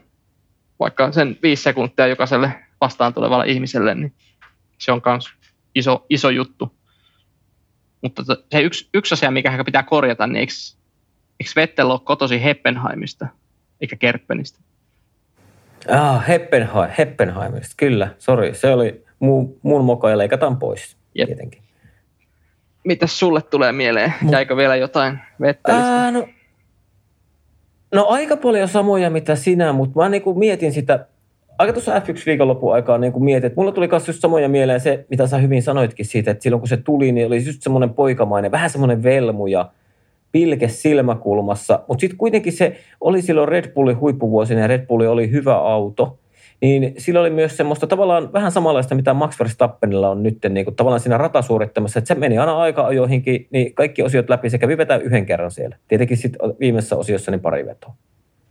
Mutta tavallaan, että se niin kuin tuli sillä se tosi helposti ja tosi paljon oli silloin, ottiko se oliko se 13 mestaruus, kun se varmisti Brasiliassa sen? Oli semmoinen sadekisa, muistatko? 12 vuonna varmasti Brasiliassa. 12 mestaruus, niin mun mielestä niin kun silloin oli niihin aikoihin tosi paljon semmoista puhetta, että Sebastian Vettel ei osaa ohittaa, että se vaan niin kuin tavallaan ajaa käreestä karkuun, mutta sitten sillä oli niitä se oli just se joku Brasilian kisa, missä mä en muista tarkalleen mitä tapahtui, mutta se tuli tosi kaukaa, otti ne tarjottavat pisteet, että se varmisti mestaruuden. Ja toinen oli se, että oliko se 2012 sitten Abu Dhabissa, kun Kimi voitti Lootuksella. Joo. Ja tota, siinäkinhän, siinäkinhän Vettel tuli tosi kaukaa. Ja mä muistan, kun ne siellä ää, podiumin odotushuoneessa Kimin kanssa vielä jutteli, ja ne just niin kuin Vettelkin sanoi, että niin kuin se on semmoista paskaa, että ne puhuu, että hän ei osaa niin kuin ohittaa. Se vielä jotain suomeksi niin kiros siinä, en muista sitä kirosanaa, eikä tietenkään kiroillakaan, ei voida sanoa sitä, mutta että mulla niin kuin, siinä oli niin kuin tosi paljon, tietenkin aina kun joku menestyy ja voittaa, niin siinä on sitä parran pärinää, mutta mun mielestä niin kuin, en mä koskaan pitänyt Vetteliä semmoisena, että niin se ei osaisi ohittaa tai voittaa niin kuin muualta kuin paalulta, mutta kun se nyt sattuu olemaan vaan niin nopea. Ja on muuten Vettelillä edelleenkin yhden kauden, oliko se voittoennätys, 11 voittoa? Öö, Siihen ei ole pystynyt edes Lewis Hamilton. 13 voittoa yhden kauden aikana ja yhdeksän peräkkäistä voittoa. Niin 2013. Sitten on hyvä Aki, kun sä aina paikkailee. Että mulla on niinku aina se kokonaisuus haussa, mutta sitten numerot menee päin vittu. Mutta tota, hyvä, että paikkaa. Se on hyvä, että sulla tuli noita, Mut tavallaan niin... noita tuun, tärkeitä nostoja mieleen. Niin mä sitten vähän korjailen. Niin, niin sitten voidaan katsoa aina faktat tarkasta. Mutta sitten tavallaan niin kuin, se oli Red Bull-aika oli tavallaan Wepperi-ura, ja siitähän sitten ajoksi viimeisen mestaruuden jälkeen yhden kauden Daniel Ricardon kaverina, ja sitten se auto ei enää ollut tavallaan semmoinen. Ja mä luulen, että siinä oli vähän sitä, mitä yleensä näille mestarimiehille tulee, että niin kuin joku Alonsokin, kun meni McLarenille, niin ei se ehkä hirveästi kiinnosta sitten, kun oot, et pysty taistelemaan niistä mestaruuksista ja voitoista, mihin oot tottunut tavallaan edellisen kausien aikana, niin Vettelhän otti Ricardolta sitten siinä vähän niin kuin kauden aikaan pisteessä kuokkaan, ja tota, niin lähti Ferrarille isoin odotuksin. Ja mun mielestä se Ferrarikin ura, niin ehkä Ferrari ei pystynyt tarjoamaan sitä kalustoa, millä sitä Mersua vasta olisi voinut taistella, mutta jotenkin mun mielestä Ferrari ura sitten loppui, niin oliko se kaus 2018, kun se kotikisassa niin lipsautti sinne seinään sateella? Joo, Semmosta 18 oli. Hitaassa vauhdissa. Niin mun mielestä, mun mielestä niin kun niistä mestaruuksista ja sitä ää, voittojonosta, niin voidaan niin kuin siihen siihen tilanteeseen niin tehdä semmoinen ensimmäinen ura. Tavallaan ensimmäinen pätkä vetteli uraa. Ja jotenkin sen jälkeen sitten niin kun se meni, varsinkin kun Charles Leclerc tuli sinne Kimi Räikkösen tilalle, tuli sinne tallikaveriksi ja sehän näytti, oliko se 2020 kausi, niin sehän näytti tosi pahalta Vettelin puolesta. Sehän niin kuin, eihän siinä onnistunut niin kuin mikään. Ja sitten samaan aikaan Vetteliä, se rupesi tosi paljon puhumaan niin kuin ympäristöasioista ja ehkä siinä tapahtuiko siinä sitten semmoinen herääminen niin kuin, sanotaan niin kuin oikeasti tärkeisiin asioihin. Ja nyt niin kuin nämä Aston Martin vuodet, niin tota mun mielestä Vetteli on tehnyt semmoista tosi tosi arvokasta, ehkä niin kuin, ää, jopa niin kuin nostanut tavallaan itsensä seuraavalle tasolle, mitä niihin mestaruuksiin tulee, kun ottaa yhteiskunnallisesti kantaa, niin kuin ajelee polkupyörällä siellä varikolla ja naisten asemasta puhuu ja seksuaalivähemmistöistä ja oli, oli Luviksen kanssa etunenässä silloin puhumassa myös siitä Black Lives Matter, semmoista asioista, niin on kyllä pakko niin sanoa, että mm, upea uraa ja kyllä ansaitsee eläkepäivänsä. Kyllä. Joo, ja myös oli keräämässä, ja oliko, tota, se, oliko se viime vuonna Silverstonessa niin kisan jälkeen keräämässä roskiakin vapaaehtoisten kyllä, kanssa ja tämmöisiä pieniä, pieniä juttuja, mikä mm. isoja sitten. Siis tavallaanhan, to, tavallaanhan tosi moni voi sanoa, että ne on vaan semmoista imakon kohotusta, mutta kun ei ne oikeasti ole, että niinku, kyllähän se, aina se esimerkki pitää jostain lähteä. Jep. Siis tavallaan, että joku on joku Saksassakin vaikka joku Vettel-fani, joku nuori poika, niin sitten kun se näkee tuommoisen somepätkän jossain, että kun siellä se esikuva, idoli, niin kerää niitä roskia, niin ehkä sekin sitten seuraavan kerran miettii, kun se näkee roskiksen vieressä jonkun kahvikupin, niin se nostaa sen sinne. Mm. niin kuin tuommoisia pikkujuttuja, millä voi olla isoja vaikutuksia. Jep. Ja sitten se ihan pelkästään niin kuin jo Unkarin viikonloppuna, kun se rysäytti seinään harjoituksessa, niin sitten sehän, siitä oli paljon kuvia, kun se oli itse siellä mekaanikkojen apuna, eikä, eikä painunut sinne pariko uumeni, että vaan sinne manailemaan, että tulipa tehtyä typerästi, vaan näytti vielä sitä esimerkkiä, että tuli vielä mekaanikko ja puu, vaikka se nyt kokonaan, niin kuin oikeasti siitä ei varmaan hirveästi ole apua, että siinä yksi, yksi mies puoliksi tielläkin, mutta tota, pelkästään mm. niille mekaanikoille, niin se varmasti tuntuu siellä. Se on niin semmoista, te, vaan sydämestä teki hyvää niille mekaanikoille, että, että me ollaan tässä yhdessä tehdään tätä. Eikä sillä, että mm. te vaan korjaatte autoja ja mä ajan Joo. sitä. Niin. Ja sitten Vettelistä on sanottava silleen, että ootko nähnyt Vettelin vaimoa ja lapsia varikolla pyörimässä? Mä oon mm-hmm. ehkä jonkun kerran nähnyt jossain videokuvissa sen vaimon, ja joskus on se isän nähnyt.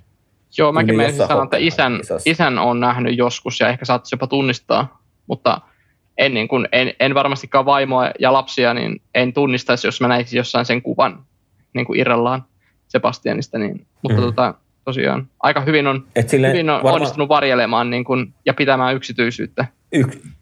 näiden osalta. Kyllä, että... kyllä. Ja sitten vielä tulee yksi semmoinen kysymys. Näetkö Aki, että Vetteli tulisi tulevaisuudessa tekemään jotain niin kuin F1, F1 niin tämän lajin, saman lajin parissa? Toi oli kyllä hyvä, hyvä, hyvä vetää, kysymys. Vetää, vetäytyykö, vetäytyykö, vetäytyykö se vaan niin kuin sinne taka-alalle ja Tot... alkaa, mutta näkisitkö, että tekisi jotain niin kuin lajin parissa? No, ehkä, ehkä se voi jollain tapaa olla tekemisissä Mick Schumacherin kautta, että kun hän, hän Vettel on tuntunut toimivan nyt vähän niin kuin samanlaisena mentorina – niin kuin Mihail Schumacher toimi aikanaan Vettelille, niin nyt, nyt Vettel toimii ikään kuin Mick Schumacherille vähän samanlaisena mestarina. Ja, niin, niin, mä, ehkä, mä jotenkin uskoisin, että ehkä Vettel tulee pyörimään sen kautta jonkun verran, mutta ehkä, ehkä se ei siellä varikolla pyöri niin kuin padokilla sillä näkyvässä roolissa ainakaan hetkeen. Mä veikkaan, ellei sitten ole jotain okay. muita motiiveja, mutta – Vettel on toisaalta niin fiksu kaveri ja sille varmaan on niin kuin halukkaita, että se voisi toimia niin kuin, vähän niin kuin Ferrarillakin. Mihan Schumacher hän toimii, onko se neuvonantaja vai mikä sen virallinen Neuvo, titteli? Neuvonantajana, niin joo. Veikkaan, että tämmöistä, tämmöistä titteliä voidaan vaikka kaupata Red Bullilta tai Ferrarilta tulevilla vuosina, mutta tota, saa nähdä, että tarttuuko se siihen.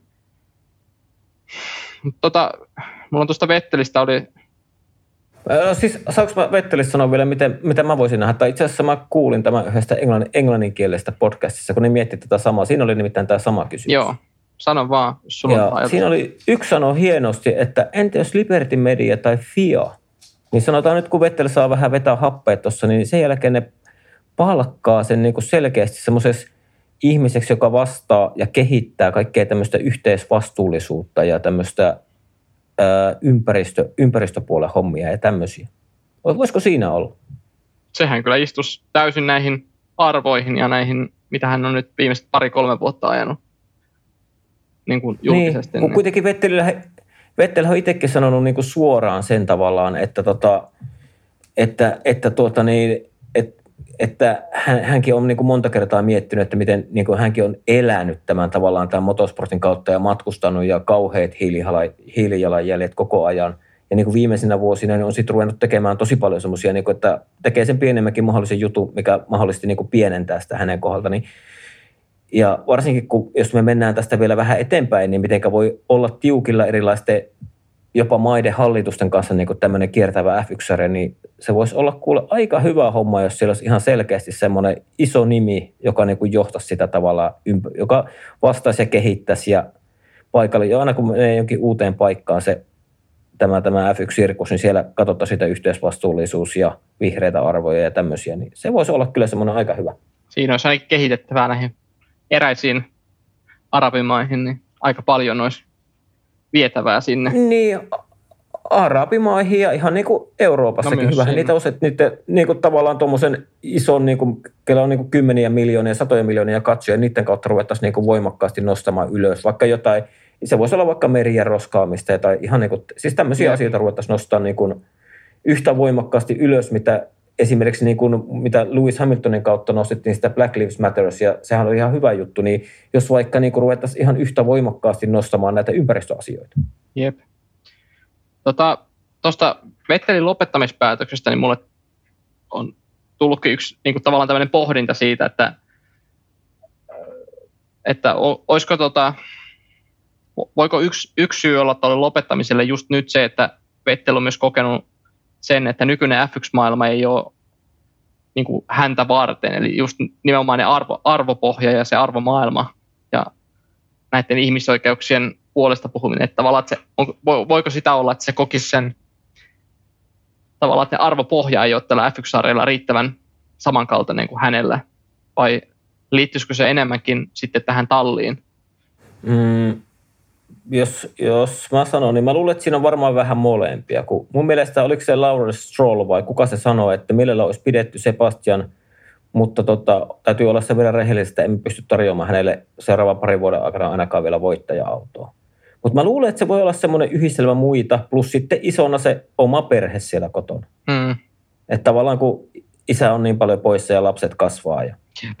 kaikki tämmöinen. Joo. Tää tos, Niin, niin mä, lu- mä luulen, että se on varmaan semmoinen, semmoinen yhdistelmä sitä. Ja sitten kuitenkin, kun kyllähän se Vettel sanoi itsekin, niin kuin, että, että tulee olemaan iso muutos, koska nyt tämä elämä on ollut niin kuin viimeiset 16 vuotta, plus ne alemmat, alemmat, alemmat sarjat kaikki, niin se on ollut tätä, niin kuin, tavallaan tätä samaa ja niin kuin semmoista, tästä on tullut hänelle semmoinen rutiiniomainen, tavallaan niin kuin tämä on se hänen elämä. mm. Että niin kuin se tulee olemaan hänelle iso muutos, mutta niin kuin odottaa sitä kuitenkin silleen ihan, ihan mielissään. Että. Joo, ja veikkaan nyt Vettelin, Vettelin tapauksessa niin ei ole sellainen henkilö, joka jäisi niin tyhjän päälle, että siellä on niin paljon, niin paljon kiinnostuksen kohteita ja mielenkiintoisia asioita elämässä, että veikkaan, että vaikka sitä formula, formula jääkin, niin ei välttämättä ole sellainen ihminen, joka aivan niin kuin elämä pysähtys, että veikkaan, että löytyy niitä uusia sytyttäviäkin asioita elämässä. Uh, mutta jos otetaan pikkuinen aasin siltä siihen, että nythän elokuussa, niin onko se kahden, kolmen viikon päästä, niin Kimi aloittaa NASCARista, ainakin ajaa yhden kisan, ja Viaplay näyttää sen, niin näetkö sä, että Vettel ajas vielä jotain kilpailua? Mulla on yksi kisa, minkä se voisi ajaa, mutta mä en oikein mitään muuta enää, mutta anna sä vastaus ensin. No tota, ehkä nimenomaan kun miettii, mi- mitä arvoja Vettel julkisesti kannattaa, niin ehkä mä en näe sitä Amerikan niin kuin NASCARia välttämättä hänelle istuvaksi sarjaksi.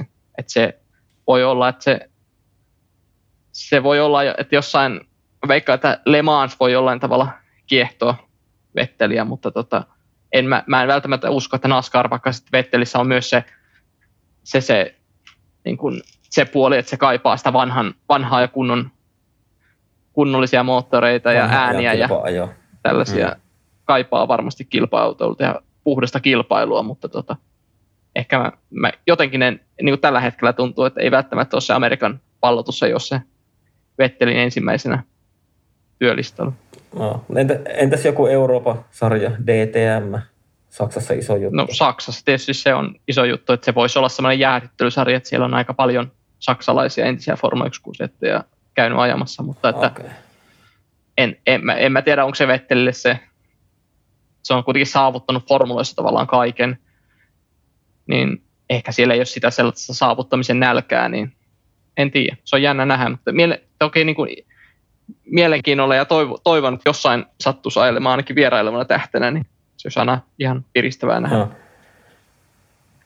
Mulla on varma veikka. Sä kun äsken puhuit siitä mentoroinnista Mick Schumacherille, niin mä oon ihan varma, että ne ajaa jonkun Race of Championships-kisan Mick Schumacherin kanssa. Edustavat Saksaa. Mutta mitään muuta mä en näe, mitä Vettel rupesi vielä ajamaan kilpaa.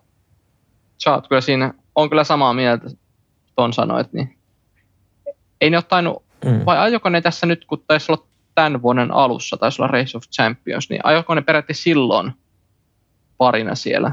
Oliko se, oliko se sama, missä oli Häkkinen Joo. Bottas? Eikö se ollut se talvi, talviversio, mitä ne nyt tänä talvena ajen? Oli. Oli, mutta en kyllä muista yhtään, että ketä oli Saksa, Joo. Saksan edustajia. Mutta joo, toi on kyllä Kyllä ihan semmoisen totta. jonkun mä näkisin ehkä. Joo, Mut ehkä en- tommonen mä en näe hupi, mitään, että se lähtisi... tommonen vähän niin kuin hupi ja tommonen kertaluontoinen tapahtuma, niin ehkä ne, se just jotenkin, se on ne, semmoinen tapahtuma, mihinkä uskoisin Vettelinkin syttyvä enemmän kuin sellainen, mitä sarjaa lähtee. Nimenomaan just sen perheenkin kannalta, että semmoinen aikaa vievä kiertä, maailman kiertäminen niin ei ole välttämättä se juttu. No niin, se oli oikein hyvin, hyvin oikeastaan tiivistetty Vettelin tulevaisuuden kannalta. Mutta tota, katsotaanko nyt sitä Unkari, Unkarin viikonloppua vähän tarkemmin. Ja tota niin, mä, jos mä saan aloittaa, niin perjantai ja Alfa Romeo. Ää, Alfalta tuli tieto, että niillä tuli uusi pohja-autoon ja muitakin osia, ja ne oli pelkästään Valtteri-autossa kiinni.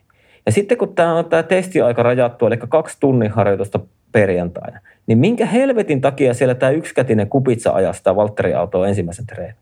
Osaatko sä Aki sanoa, että onko se oikeasti niin tärkeitä rahoja, mitä tulee sieltä pullo, Puolasta, vai eikö niin kuin Alfa ota tosissaan tätä kilpa-autoilua?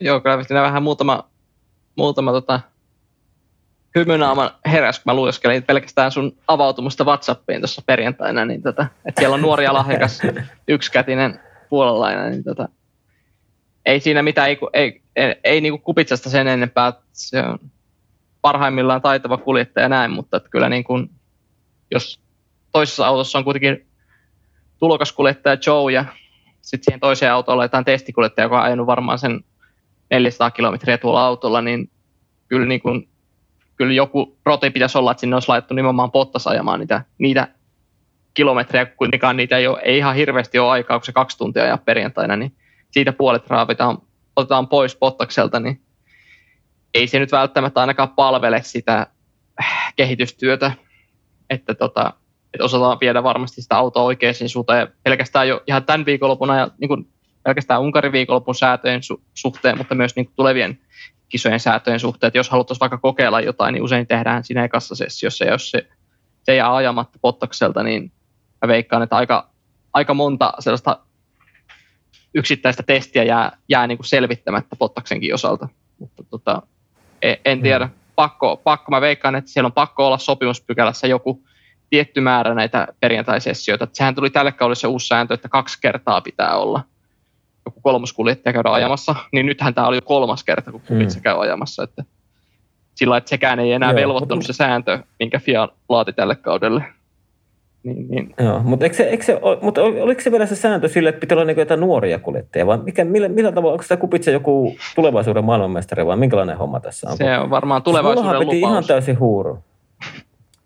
Ja sitten niinku samaan aikaan joku Frederick Vasseur kertoo siellä vittu medialle, että, niinku, että niinku otetaan näistä kehitysosista nyt niinku, otetaan paljon ja niinku tavoite on niinku ottaa keski, keski, keskikastia kiinni ja niinku kiristää sitä kilpailua näistä M-pistesijoituksista, niin ja sitten laittaa kupitsa ajamaan. Kun pitäisi oikeasti niin kuin saada, niin kuin, eikä, eikä siinä olisi mitään, jos sitä niin kuin ajaisi vaikka sitä autoa joku Max Verstappen.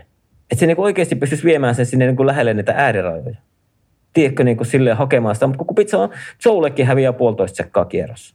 Mm, joo, kyllä siinä niin, niin, joo, perjantainakin näkyy, että kierrosajatkin oli jo sitä tasoa, että mm. ei aivan, ei se ainakaan sitä autoa läärimille, niin, eikä se pysty samalla lailla sitä viemään kuin Bottasta veisi, niin onhan se vähän tavallaan hyödytöntäkin. Suoraan sanottuna on Ei, hyödytöntä. Ja, niin. Niin, ja sitten varsinkin kun tullaan tähän, että kun tulee niitä uusia osia ja tuommoinen joku uusi pohja, niin se voi niinku viestää auton balanssia ja sitten voi niinku, ihan niinku talli kuin talli olla hukassa sen, niinku, että menee aikaa siihen, että löytyy autoon se ylipäätään se balanssi, milloin sitä vasta päästään niinku kunnolla vertaamaan. Jep. Niin, niin sitten siellä on just tämmöinen kupitsa. Ja niin mä, siis mun mielestä niinku alfa, lopettakaa tai niin kuin myykää sitten vaikka niin kuin ittene tälle Andretille. Niin jos sieltä tulisi vaikka semmoinen tosi racing-henkinen ihminen, joka haluaisi niin ajaa pisteitä, maksim, maksimoida kaiken. Mm.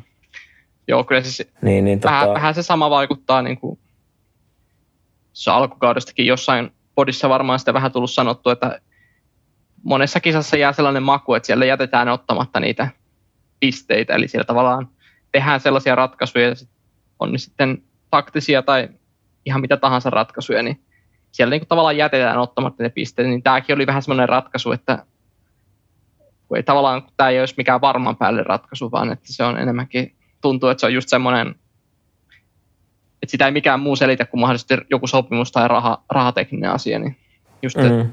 ei aina siis todennäköisesti se on se puol, puolalaisen, oliko se teräsyhtiö, se Orlen, niin todennäköisesti se miljoonat. Veikkaisin, joo kyllä mä veikkaan, että kun se pääsponsorina on ollut siinä, onko se nyt kolmatta vuotta vai monetta vuotta pääsponsorina, niin veikkaan, että sieltä aika, aika monta tota, prosenttia tulee vuosibudjetista kuitenkin, niin ymmär, tavallaan ymmärrän, mutta sitten ajattaa sitten vaikka kauden viimeiset viisi, viisi viikonloppua sitten, että niin, niin.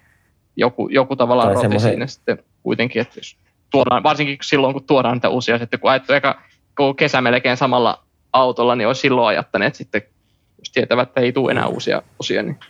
Mutta mut sitten mut sit taas Unkarin geo, geosijainti, kun siinä on se Puola lähellä, niin ehkä sellaista joku puolalainenkin on. Niin, ehkä siellä oli kaksi. Mm. Mutta tota, ehkä se siitä perjantaista, mutta Alfan pitää nyt ryhdistäytyä. Tai Joo. mulla on tuolla Alfan paita, niin mä lyön sen saatana tuleen. Ja, tota, ja tota, niin mennäänpä lauantai aika ajon nyt suoraan. Ja siellähän oli kuule George Russell paalulla. Vähän yllättäen tuli se paalu, kun itselläkin oli kyllä täys niin jännitys siihen, että kumpiko niistä Ferrareista nyt sen paalu ottaa. Joo, en tiedä kyllä. Kyllä siinä on tota, aika, aika hyvä kert- hyvän kertoimen on saanut se, joka sai triplan kohdalle. nimenomaan, että Russell on siellä ykkösenä, mutta tota, kyllä se kaikin puoli oli aika iso yllätys, että se oli ehkä niin kuin, että ennen, ennen aikaa niin ei, ei olisi tullut niin kuin mieleenkään ylipäätään, että joku muu kuin Ferrari ottaisi sen paalupaikan.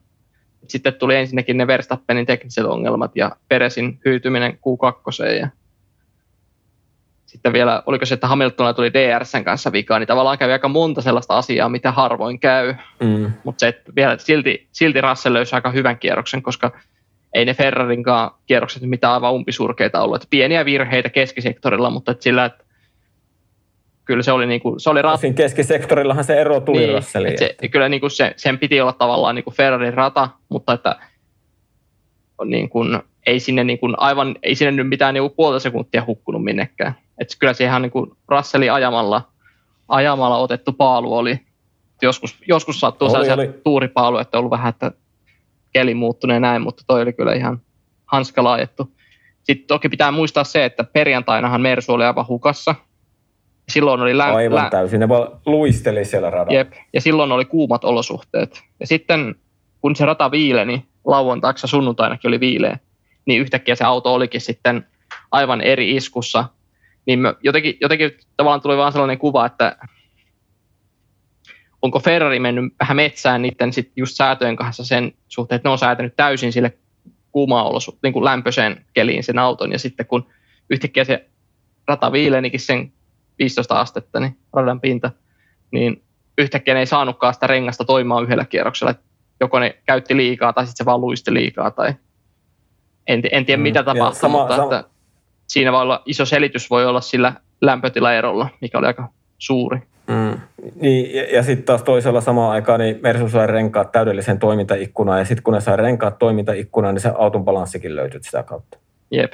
Et joku, joku tommonenhan siinä oli, ja siinä oli paljon viikonlopun aikaa, oli sitä juttua niin kuin Mersu ympärillä just tuosta, että mistä se niin kuin tuli, mutta kun todennäköisesti Heikki, Kovalla se Heikkihän sanoi hyvin, ja siis edelleenkin Heikille pose, ja on kyllä niin huipputyyppi tuossa Viaplayn tiimissä. Joo, hyvin opetan. Niin, niin tota, Kovalaisen Heikkihän sanoi, että kyllä siellä varmaan niin kuin lauantain jälkeenkin on Mersulla istuttu myöhään palaverissa ja mietitty sitä, että mistä tämä johtuu, että tänään me oltiin näin nopeita. Joo, tuskin, tuskin se perjantainen si- palaveri on kaikkea ratkaissut. Että vaikka ne on silloin pitkään ollut yömyöhään radalla ja miettineet, että mitähän pitäisi autolla mm. tehdä, niin en usko, että ihan niin iso steppiä ne ajatteli niin kuin saavuttamassa sillä. Mutta just niin kuin sanoit, niin siellä on niin. varmaan niin. itsekin ollut vähän ymmällä, että mikä se oikeasti, mutta se on tavallaan sitä työtä, mitä pitää tehdä, että ymmärretään sitä omaa autoa. Että jos aikoo kehittää autoa, niin silloin pitää myös ymmärtää se, että Kyllä. mikä siinä on, niin kuin, mitä me on tehty, mitkä asiat on mennyt oikeaan suuntaan ja mitkä, on mennyt, mitkä ei mm. ole mennyt sitten Niin, taas. ja ihan ihan jo senkin takia, että saahan se siellä Belgian spaassakin sitten mm. toimimaan. Että oli, oli siellä sitten mitkä lämpötilat tahansa, että onko siellä rata 40 astetta vai 20 astetta, niin me tietää, mitä meidän pitää meidän autolle tehdä, että me saadaan renkaat ja kaikki toimimaan siinä. Jep. Et niin kun, oli hyvä yllätys ja se oli vähän harmittava itse asiassa tälleen nyt vielä kun sunnuntai kisan jälkeen miettii, niin se Hamiltonin DRS-homma, kun sehän oli jotain Heikille virnuilussa aika ajon jälkeen, kun oli nähnyt siellä padokilla, niin se oli virnuilu, että ilman sitä pikku ongelmaa niin olisi ollut eturivissä. No todennäköisesti, jos Russell sinne ajoi, niin ei voi epäillä, että Hamilton ei olisi pystynyt samaa kierrosta ajamaan. Onhan se. Niin, että se olisi ollut joko edellä tai sitten kakkosolussa. Niin. Tai silti, että olisiko, että olisiko, tavallaan... ollut ykkönen vai olisiko ollut kolmas, mutta kuitenkin siellä, siellä lähempänä niin, kärkeä. Siitä äkkiä tulee siinä mitä seitsemän, viisi äkkiä, kun menet aikoissa, niin se voi yllättävän paljonkin kisan alussa sitten aikaa kuitenkin. Mm, mm. Sillä olisi ollut Kyllä. nähdä. Ja sitten ma- ma- Maxilla, Maxilla oli aika, jossa nyt jotain moottorivoimayksikön ongelmia. Joo. Mä en oikein tiedä, että oliko sillä ekalla Q3-vedolla, oliko siinä jotain ongelmaa niin kuin moottorin kanssa, vai oliko, tuliko se vasta sille jälkimmäiselle vedolla, mutta se taisi, sehän teki ihan ajovirheen, teki siinä ainakin ekalla vedolla. Jotenkin, niin jotenkin teki, kuvittelisin, että sit... se eka veto oli kuitenkin ihan täydet tehot, mutta sitten toisella, toisella vedolla tuli jonkunnäköinen, en tiedä mikä sensorivika tai mikä lienikään. Niin tota, mm. Se, se, sitten vesitti sen aikaa, mutta... Joo, ja tota, jos mennään Maxin tallikaveriin, niin on kyllä pakko sanoa, että jos me Monakon GP-aikaan, kun Peresi voitti sen, niin hehkutettiin Pereseen, niin onhan kyllä ollut hukassa sitten viime kesänä. Joo. Varsinkin aika Se on se viime kauden Peresi taas löytynyt aika ajoin. Joo, se on löytynyt taas oikeastaan se kääntyi periaatteessa sen, onko se nyt peräti nimenomaan Monakon jälkeen, niin sehän, eikö sen jälkeen tullut Kanada? Vai tuliko siinä Paku ja Kanada? Tuli. Paku taisi tulla ensin, ja, mutta niin kuin tavallaan siitä, oikeastaan siitä Monakosta se kääntyi. Et sen jälkeen niin ei ole taas päässyt silleen niin kuin Verstappenin tasolle. Ei, Et sit elikkä se vähän niin kuin jotenkin- Monaco, Se on semmoinen, sit, sit, siinä se kääntyi viimeistään, että Verstappen heräsi, että nyt, nyt pitää alkaa tota Mm. painamaan, että jos aikoo, aikoo saada paremman soppari ensi vuodelle tai tulevina vuosina. Niin. No ehkä Verstappen Niin. saa ihan hyvän Tai- tai sopimuksen ilman näitäkin suorituksia, mutta Joo.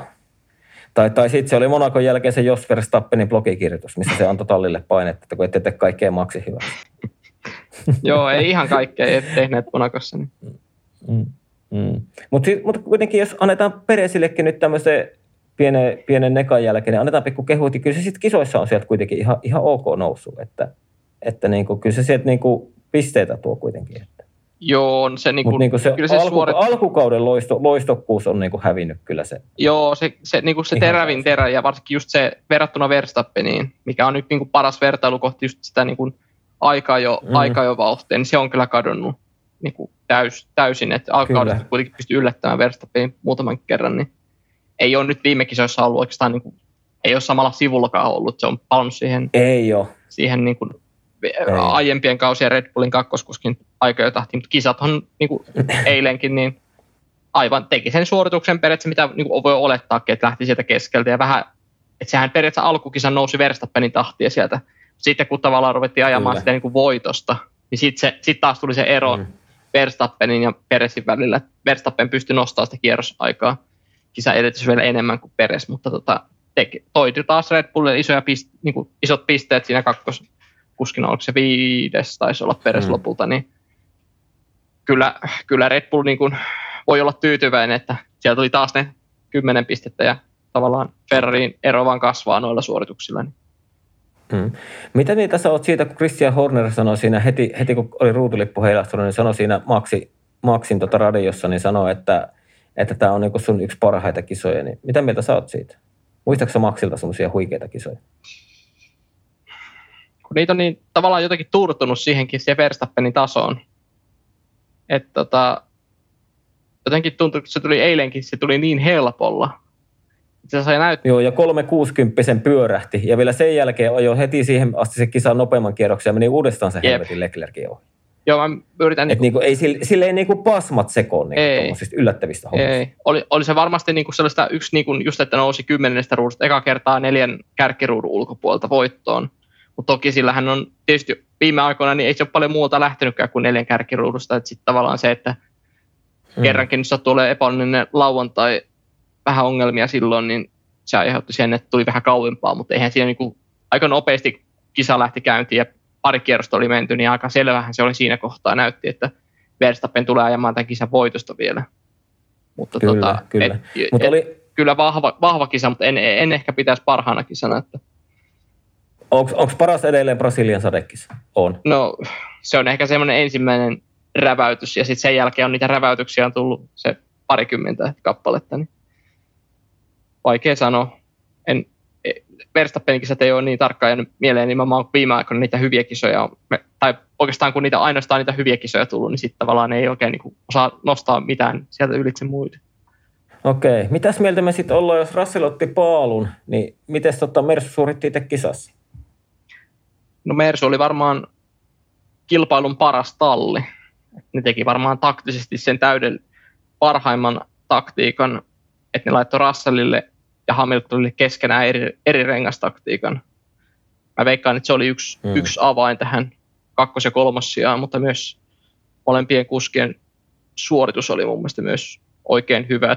Tietysti kisavauhdissa Hamilton näytti sen, niin kuin tuossa aiemminkin sanoit, että miten se ajetaan se 70 kierrosta lopulta maaliin, mutta myös niin, niin, koko tiiminä oli, niin kuin, olivat hereille ja osasivat painostaa Ferraria oikeassa hetkessä. Ja myös, olisi ollut, olisi, Ja olisi ollut myös niin ehkä kuin- ihan just se, että olisi ollut ehkä just hauska nähdä, että kuinka lähellä Hamilton olisi ollut Verstappenin kanssa, jos siinä kisa olisi vähän eri tavalla kulkenut.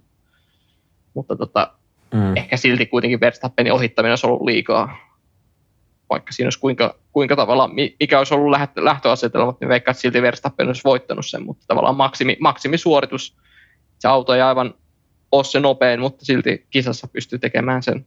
Ja renkaiden kanssa oli hyvin, Niin, ja sille niin kuin painavammalla autolla, että se niin kuin niin. näkyy toimivan niin kuin ihan hyvin. Ja sitten välttämättä niin kuin, eihän Luviksella se kisa, no tietenkin se ekakierroksella otti siitä, ne aika nopeasti niin kuin, otti muutaman sijaan, mutta eihän se sitten niin se alku taas näyttänyt siltä vai, että se niin kuin, olisi sieltä hirveän vauhdilla. Mutta sitten siinä niin se kolmannen, 30 kierroksen jälkeen, niin sitten se yhtäkkiä rupesi se vauhti löytyä. Sillä toiselle setille niitä mediumeja, niin sillä rupesi se vauhti kirimään. Sitten se otti ne softit ja niin kuin aivan kaameta vauhtia tuli sen jälkeen.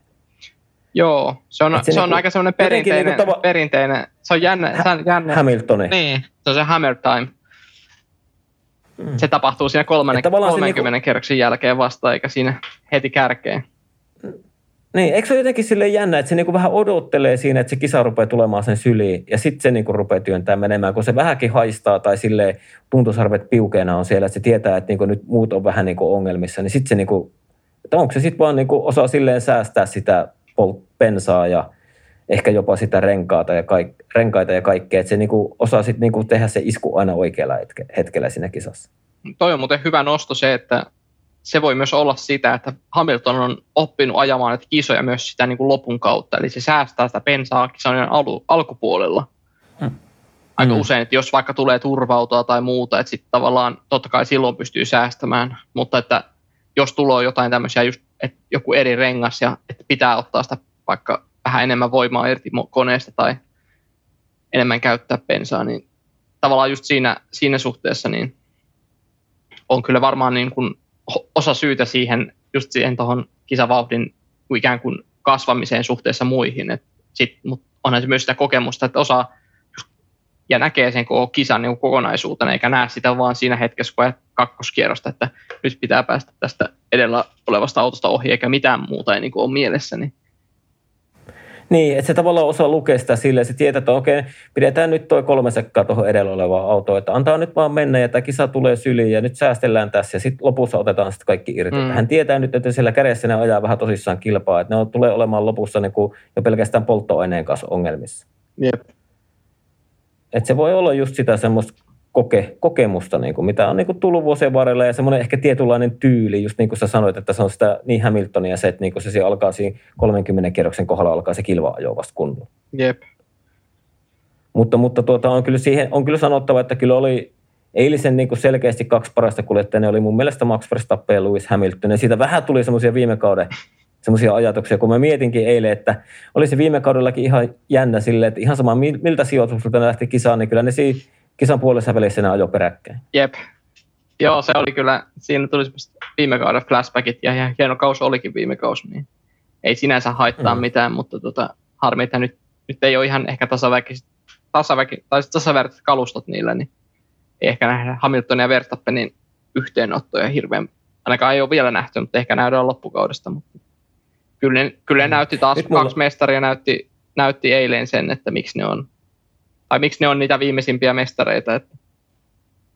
Mm. Ei, ei siinä ehkä ihan Charles Leclerc ole vielä samassa porukassa. Ei ole samassa kahvipöydässä.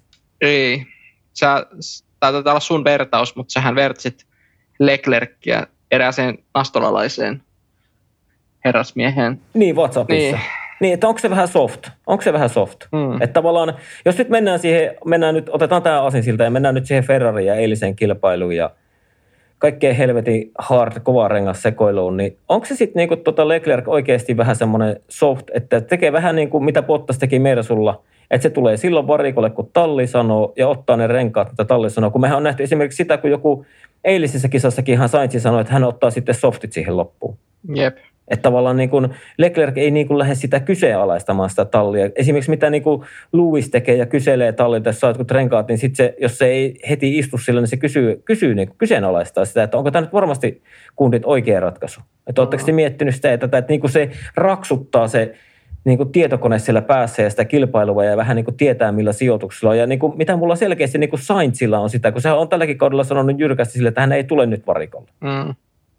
Joo, se on kyllä havaittavissa. Et Leclercistä mm. nyt ollut, niin kuin varsinkin tällä kaudella, mutta ehkä jo myös aiem, aiemmilla kausilla ehkä sitä ei ole ehkä osannut niin kuin just nostaa, kun on ollut niin kuin yksittäisiä hetkiä, kun se on ajanut ehkä voitoista. Mutta mm. tänä vuonna se on kyllä näkynyt se, että just että Leclerc aika usein on vähän ymmällään niistä sitten kisan jälkeen, että miksi me on tehty näin tai miksi, miksi me on toimittu näin. Ja tuntuu usein, että Leclerc ei tunnista sitä tilannetta tai että se ei, se ei ole niin kuin, se ei, joko se ei itse se ei pidä itseään niin kuin kartalla, tai sitten sen tämä kisainsinööri ei pidä sitä riittävän niin kuin hyvin niin kuin kisassa kartalla, että siinä voi olla jompi kumpi syy, että tavallaan että siinä voi olla, niin kuin, no kyllä siellä Ferrarin varikkomuurilla on varmasti osa syytä, niin kun, kun huomaa, mm. että pelkästään joku näitä taktiikoita laaditaan, niin siellä mennään jo metsään, niin että tavallaan, että siitä, mutta kuitenkin että se kuskin vastuullahan, jos sä koet jotenkin, että sä et tiedä, tunnista tilannetta, mitä tässä kisassa tapahtuu, niin ehkä sun pitäisi silloin myös olla hereillä enemmän ja olla enemmän niin kuin kyseenalaistavainen ja kyseenalaistaa, vaikka on vaikka joku yksi simppelikin, että tullako varikolle vai eikö tulla ja niin kuin tavallaan niin kuin, olihan se, se sama tilanne ollut vähän tuolla Monakossakin, kun Leclerc tuli varikolle. Ja eikö, eikö sitten Saintsi, Saintsihan itse sanoi, että hän haluaa ajaa suoraan niille slikseille, niillä sadekelirenkailla. Joo, ja sehän, hän, sehän niin, lopulta niin, oli se niin kuin, kyllä. periaatteessa, mitä olisi voitu periaatteessa vaikka Leclercillekin ajattaa se sama taktiikka, mutta Sainz lähti itse vaan mm. niin itse päätti vasten tiimiä, että hän haluaa tällaisen taktiikan. Ja niitä toimi taas Unkarissa Kyllä. ja muun muassa Silverstonessakin oli vähän niin kuin sitä siellä, en muista mikä tilanne, mutta silloinkin Sainzin tiimiradioista tuli ilmi se, että hän on niin kuin eri, eri mieltä ja lopulta sai niin kuin sen sanottua se oman sanansa ulos, mutta Leclerciltä mm. ei ole kuultu niitä radioita, että se olisi hirveästi vastustanut näitä erilaisia, että se on, onko se semmoista pientä sinisilmäisyyttä tai semmoista Ferrari man crush tavallaan, että ei edes niin kuin jotenkin pitää Ferraria niin suurena, että sitä ei uskalla edes kritisoida tai sellaista, että se ihailee sitä niin paljon, että ei...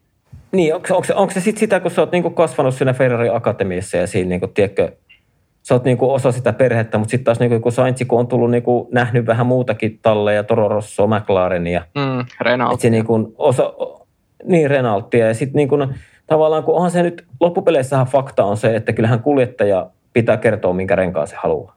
Jep.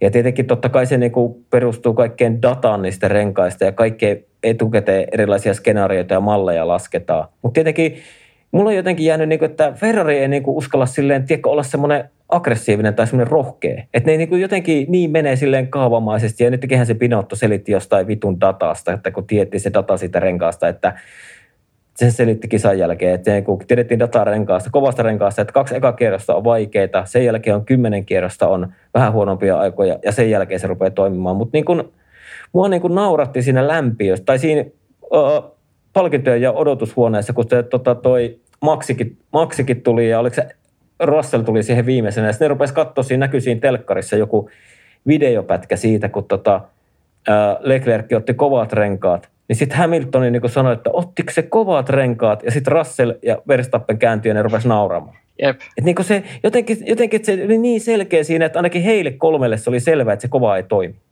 Joo, ja kyllä pitää nostaa niin käsi täältä omasta kotikatsomostakin, että mä tuomitsin saman tien, että täältä, kyllähän se tilanne oli, että vaan Ferrari on ajanut itsensä jo pussiin siinä tilanteessa, että niillä oli kaksi medium, medium stintit alkuun. Kyllä. Mm-hmm. Mut mulle oli päivän selvää se, että kun nähtiin, että kuinka Alpinet ja Haas taisi ajaa niillä hardeilla, niin nehän tuli alas, varsinkin Alpinet, koska niiden ei niiden kisakyyti oikeasti niin huono ollut, mutta se näytti se haadistintti. Mm.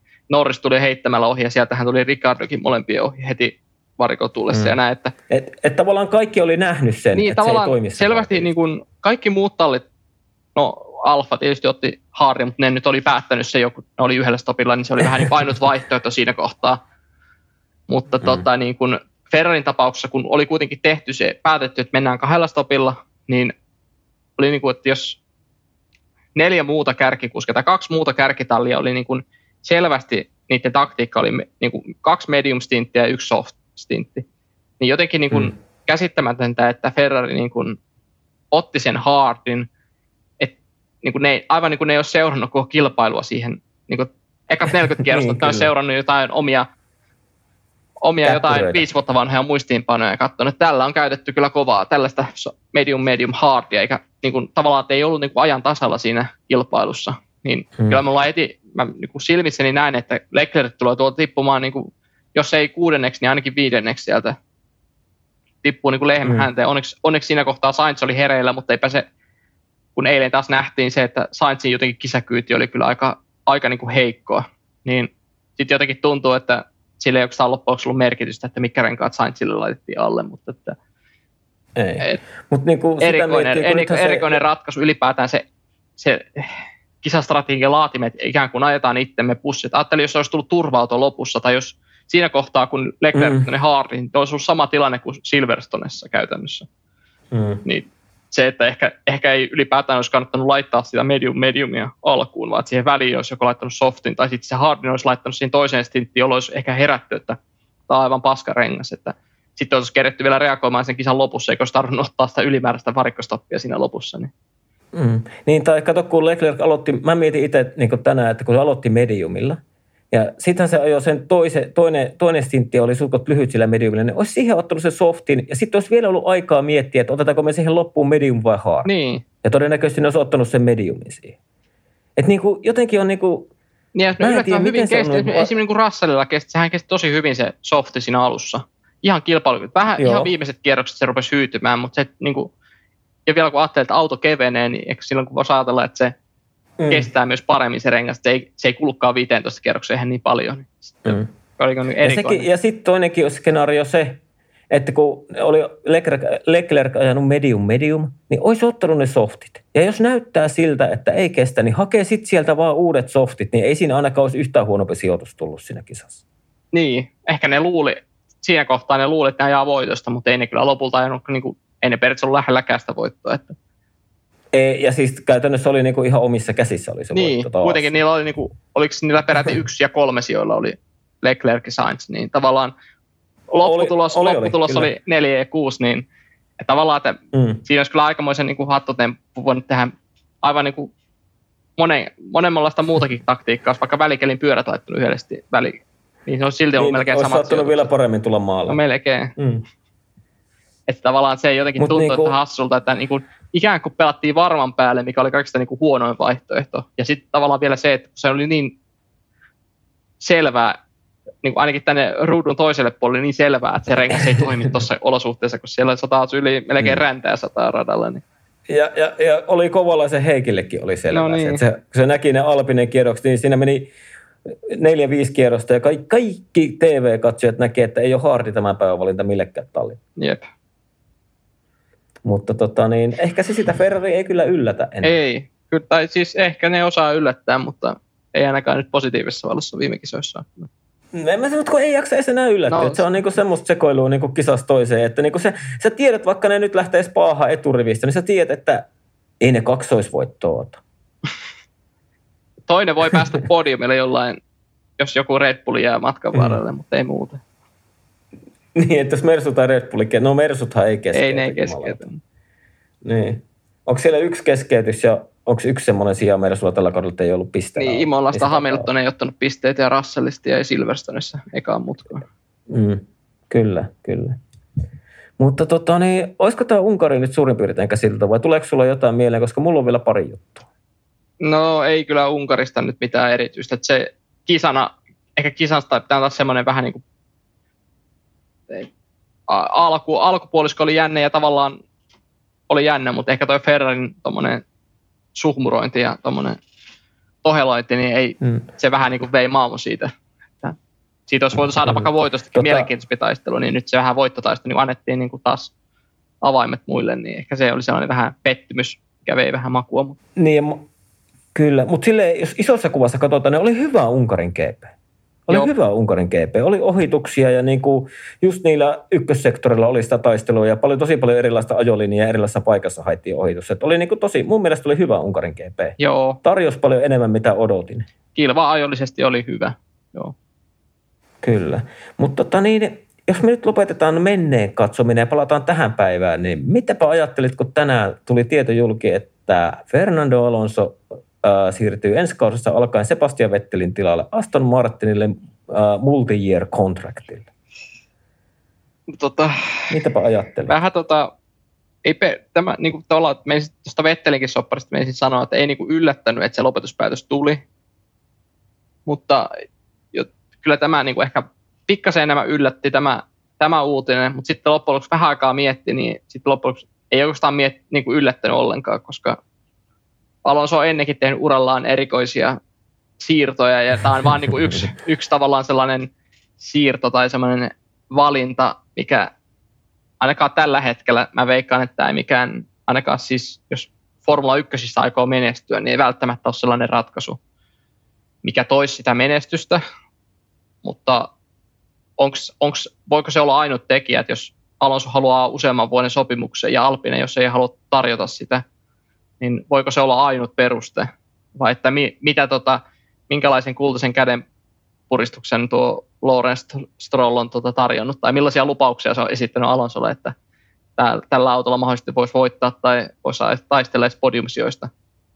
Niin on kyllä tavallaan jotenkin käsittämätön ja vähän sellainen, vähän naurattaakin, että kun jotenkin sellainen kuva, että välttämättä monikaan kuske ei edes haluaisi tuonne Aston Martinille tällä hetkellä, niin sitten, että Alonso ehkä niin kuin, ehkä se on niin kuin parantanut mainettaan tässä viimeisinä vuosina Alpinella, niin en mä tiedä, onko toi taas sellainen vähän sellainen, että miksi, miksi, miksi Alonso, miksi sä menet sinne, mutta...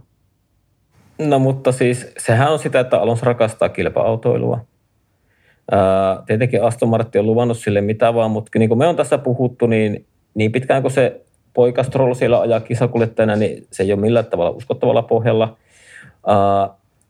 Alonso, Alonso haluaa ajaa F1 ja todennäköisesti sitä ihan hyvin palkattuna kuljettajana. Ja tota niin, mä esitinkin tänään WhatsAppissa kysymyksen tota, itse asiassa Aapolle ja vähän teillekin, mutta sitä kukaan ei vastannut, että koska viimeksi Alonso on rakentanut semmoisen tallin, että se on nostanut jonkun tallin paras valo? 2000-luvun alkupuolella. Renaldi. Niin. Mm. Ja sen jälkeen ei ole nostanut paljon talleja. Tietenkin siinä oli se joku Ferrari-kaus, kun se taisteli Vetteliä vastaan ihan loppuun asti mestaruudessa. Käytännössä se Ferrari, ainakin silloin puhuttiin, oliko se 12 Oliko se 13? 12, niin se oli joku, 12, joku semmoinen 10, kausi. 2010 sillä... ja 2012 niin meni viimeiseen kisaan. Niin, että tavallaan siinä oli vielä joku kisa, kun se ajoi Vitali Petrovin perässä koko kisa eikä päässyt ohi.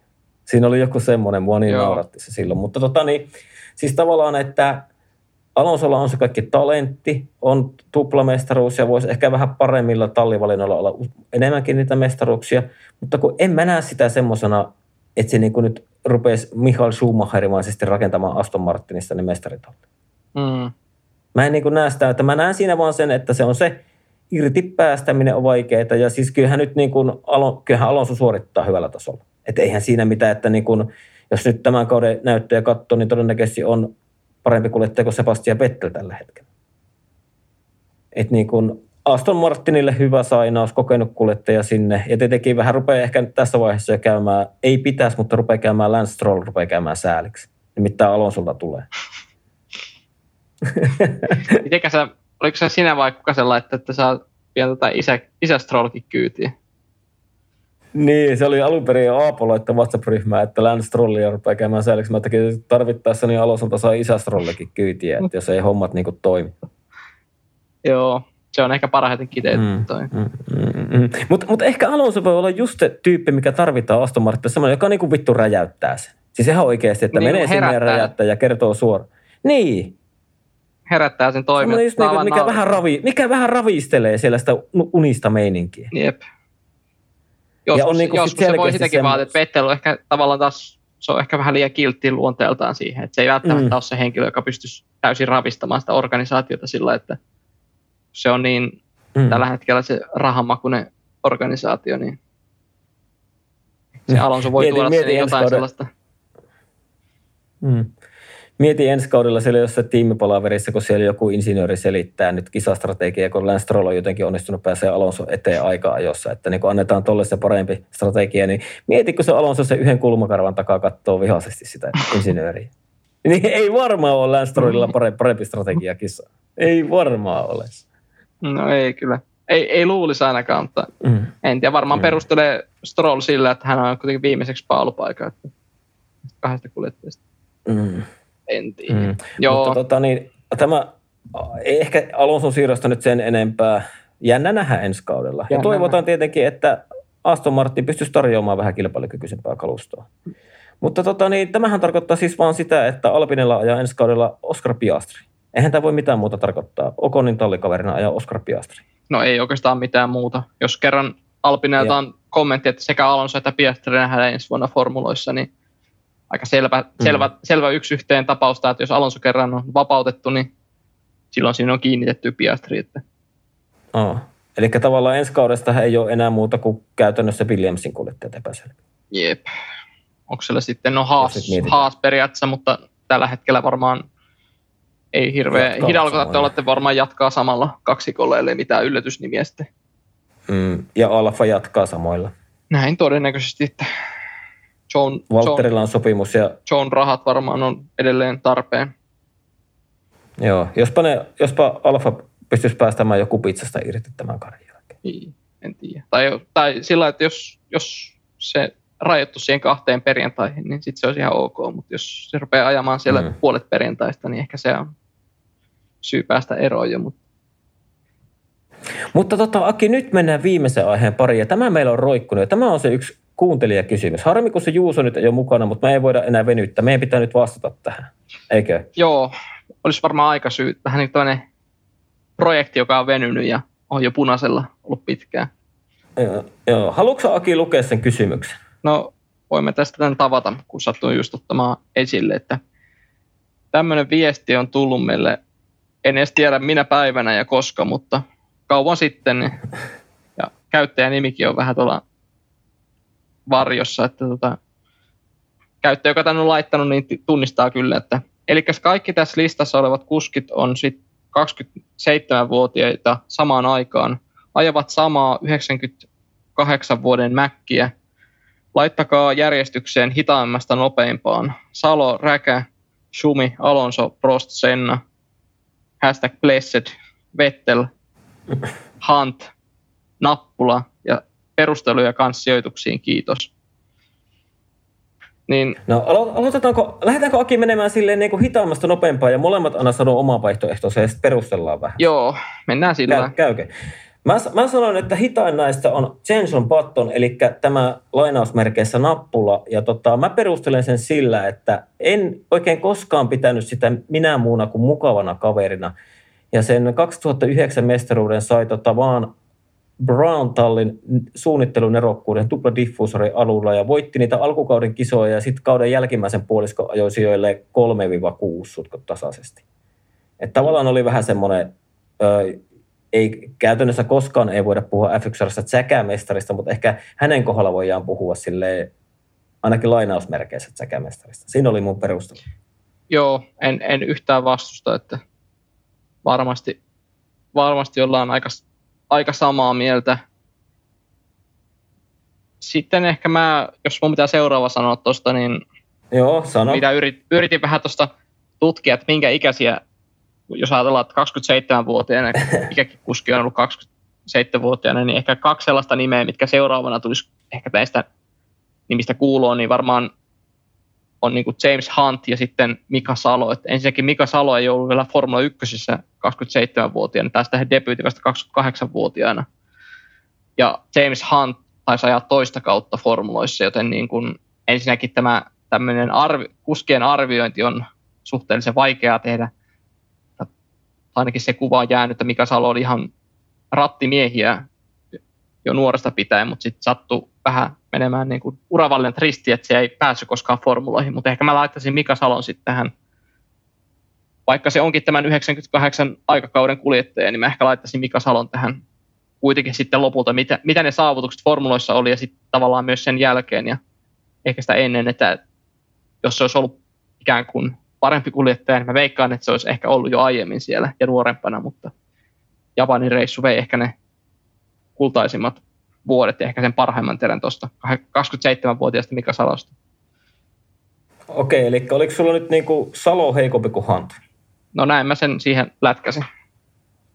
Okei, no siis mun on pakko sen verran olla, että niin kun, mä laitan kanssa siihen toisiksi huonoimmaksi. Mä laitan Mika Salon ja aika lailla samoja perusteita. Mutta täytyy sen verran kuuntelijoille kertoa, että me Akin kanssa mietittiin tätä ja Wikipediaa selattiin tuossa ennen kuin ruvettiin tekemään. Että katsottiin just vähän näitä ikiä, että kun milloin koke on syntynyt ja mitä on tehnyt silloin, kun on ajanut tavallaan 27-vuotiaana. Niin, niin mun on kyllä pakko laittaa toi Mika Salo tuohon toisiksi huonoimmaksi ja hyvin pitkät perustelut, eikä tietenkään Salolta mitään pois, mutta kuten Aki sanoi, niin ehkä ne prime-vuodet meni niin sanotusti siellä Japanissa Formula, Formula 3 tonnisia, se taisi ajaa siinä. Joo, se taisi olla jotain sitä vastaavia. Joo. autoja. Ja sitten mulle on tämä tota, Kimin idoli James Hunti on mulle jäänyt aina vähän semmoiseksi mysteerihahmoksi. Ja tota niin,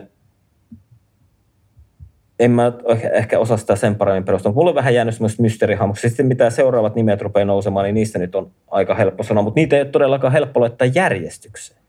Mm. Mutta tota niin, nyt, nyt, jos, nyt jos, jos mä laitan siis seuraavan, niin kun laitan tähän, niin mun on, mun on ikävä kyllä pakko sanoa, että seuraavaksi niin 27, missä ajo Alonso, eikö to, missä ajo Alonso 27-vuotiaana? Öö, Renaultilla 2008. Joo, eli siinä oli mestaruudet, niin ei me voida sitä laittaa.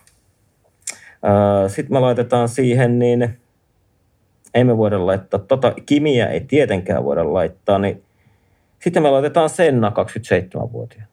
Harmillista, mutta näin, koska 27-vuotiaana Senna oli, eli vuonna 87, niin Senna meni silloin Lootukselle ajamaan.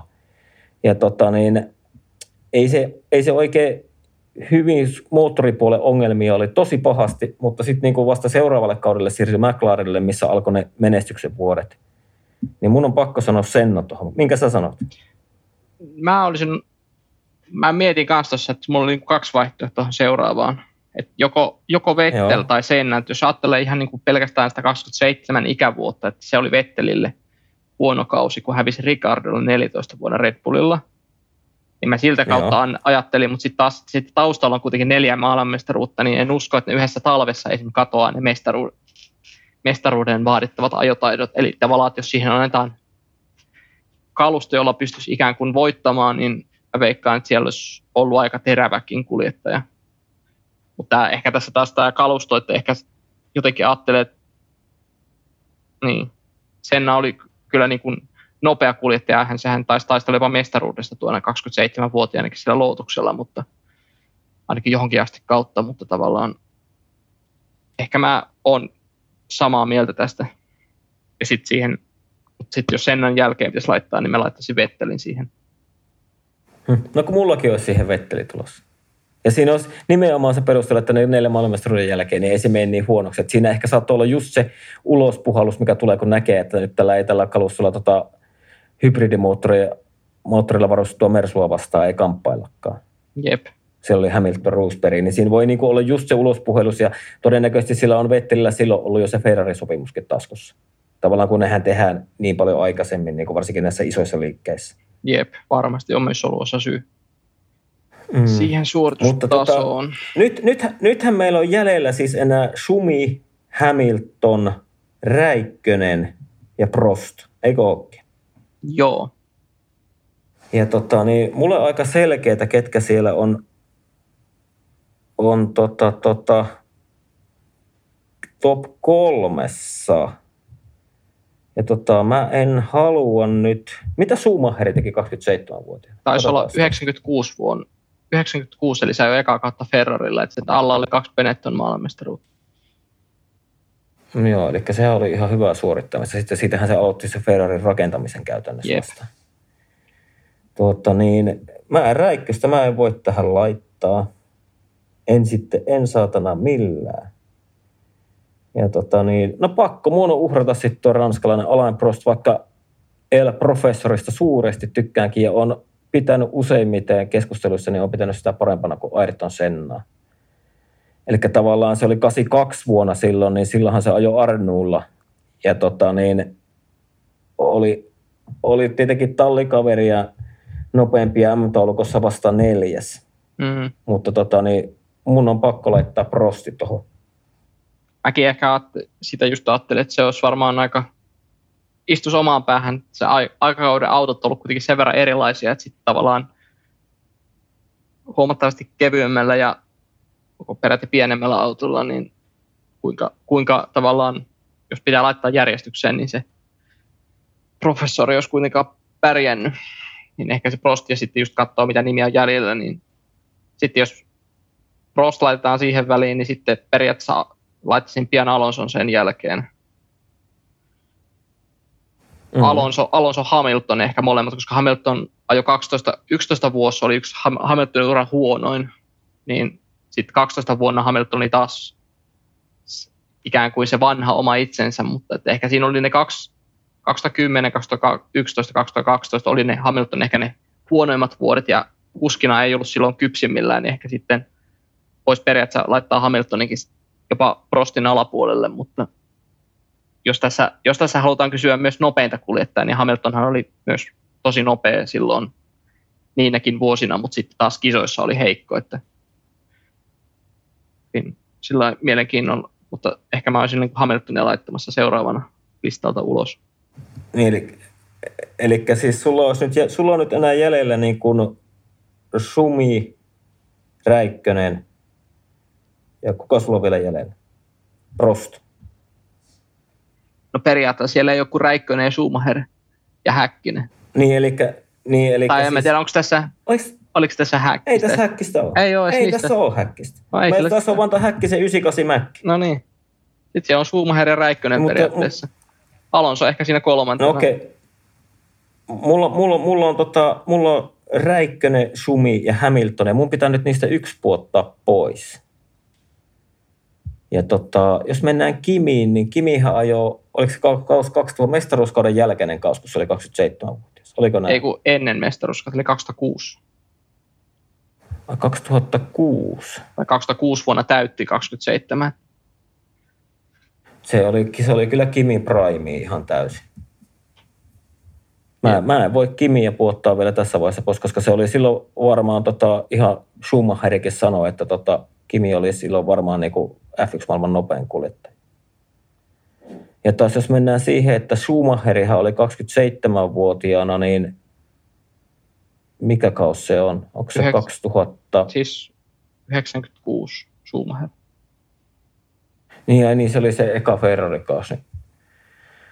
Oh, kyllä nämä on aika paha kysymys, mutta ei mietitä nyt sen enempää. Tästä täytyy tehdä ratkaisuja. Kimiä me ei puhuta vielä, koska Kimi oli 27-vuotiaana Primissa. Hamilton, mä puhutan Sumin tässä vaiheessa pois. Se meni silloin maailmanmestarina, rupesi rakentaa sitä Ferraria. Ja tietenkin on tämä kyllä aika vaikea. Ja taas Hamiltonikin oli silloin, niin Hamiltoni oli silloin, niin se olisi, mikä kausi oli Hamiltonilla? 12. 2012, eli no pitää puottaa se Hamiltoni sitten pois. Ei tässä ole vaihtoehtoja. Ei kulkenut, mä puotan Hamiltonin pois, eli mulla jää nytten Kimi ja Sumi. Ja sulla on samat, Joo. eikö ookin? En, en, no mites, mites... Joo, mä menisin sanoa, että ei varmaan totta arvata. Muutama kuuntelija, joka tuntee mut, niin varmaan tietää jo ennakkoa, että mä olisin Räikkösellä laittanut tähän lista ykköseksi, mutta niin kun nämä, nämä lähtökohdat, mikä tässä annettiin, niin toihan on just sitä Räikkösen parasta aikaa. Niin Siitä on, kun laitetaan plus, plus, plus miinus kaksi vuotta molempiin suuntiin, niin ne on niin ne kaksi se oli se neljä viisi vuotta, se oli sitä Räikkösen kulta-aikaa, niin et siihen kun olisi alle annettu vähän parempi kalusto tai kestävämpi kalusto, niin mä veikkaan, että olisi tullut muutama maailmanmestaruus, mutta myös Formula 1 olisi loppunut huomattavasti aiemmin, mutta kaiken piti tapahtua siis, näin. Eli siis oliko tässä nyt silleen käynyt toi Siimola vai kuka se nyt olikaan, niin oliko se niinku täysin niinku tehnyt tämmöisen kysymyksen, että me vaan voidaan vastata, että niinku nopea oli Kimi Räikkönen? No käytännössä. Käytännössä, eli niin kuin, sitten Siimolla on helvetin hyvä kysymys, ja me mietittiin tätä oikeasti. Ja sitten niin tämä lopputulema on niin itsestäänselvyys, minkä olisi voinut sanoa silleen, kun olisi vaan lukenut tuon twiitin ja sanoa, että no räikkönen. Periaatteessa joo. Mut, mutta annettiin nyt vähän mutta, muillekin, mutta, mutta muillekin siis, nimet vähän julkisuutta tässä podcastissa. Mm. Mutta, mutta siis aika hyvää semmoista pohdintaa ja vähän piti niinku tehdä töitä ja vähän Wikipediassa katsoa, milloin kuskit on syntynyt ja vähän päässä laskuja tehdä. Että, ja ne ei aina mennyt edes oikein, kun tuossa Akin kanssa näitä laskiskeltiin, että mikä kausi se oli, kun hän on jo 27-vuotiaana. Jep. Mm. Mutta joo, ehkä tähän on aika hyvä päättää. Ja mitäs tota, nyt on formuleissa kesäloma? Tehdäänkö me Aki tässä jotain jaksoja välissä? No ei ainakaan saa kieltää täysin, että ei tehtäisi. Kato, pidetään niin. sillä kuulijat vähän her- varpailla, että olkaa hereillä ja pysykää niin. kanavan Twitterin Joo, ääressä, mutta, niin mutta, ilmoitellaan. Mutta ainakin, ainakin sitten kun F1-sarja palaa lomilta, niin me palataan. Tietenkään meillä ei nyt ole, ainakaan mulla ei ole lomaa ihan hetkeä ennen kuin on jo lumimaassa, mutta tota niin, kyllä me sitten toi syksy paukutetaan varmaan, koitetaan tehdä ainakin kisojen välissä. Koitetaan tsempata nyt, palkitaan kuulijat sitten vähän tiuhemmilla, jakso, tiuhemmilla jaksovälillä. Niin, niin, ja sitten jos Juuso kuuntelet sillä Turun suunnalla, niin sitten vähän niin kuin koetat säkin järjestää itsellesi töistä vapaa-aikaa ja harrastuksesta vapaa-aikaa, niin pääset tähän mukaan Silppuris kanssa. Jep. Jos vaikka, Mutta Tsuno, tota, Tsunodakin kiitoksia. Pääs, jos vaikka Tsunodakin pääsisi muutaman kerran vielä näihin jaksoihin. Hei, on muuten Tsunoda varmaan liipasimella Helmutin papereissa. Alkaa olla. Joo, viimeksi on ollut heikkoa tekemistä, mutta ei siitä se on enempää. ollut tosi... Ei, ei siitä sen enempää. Ja tota, kiitos ja kuullaan taas, kun on puhua formuloista. Se on moro.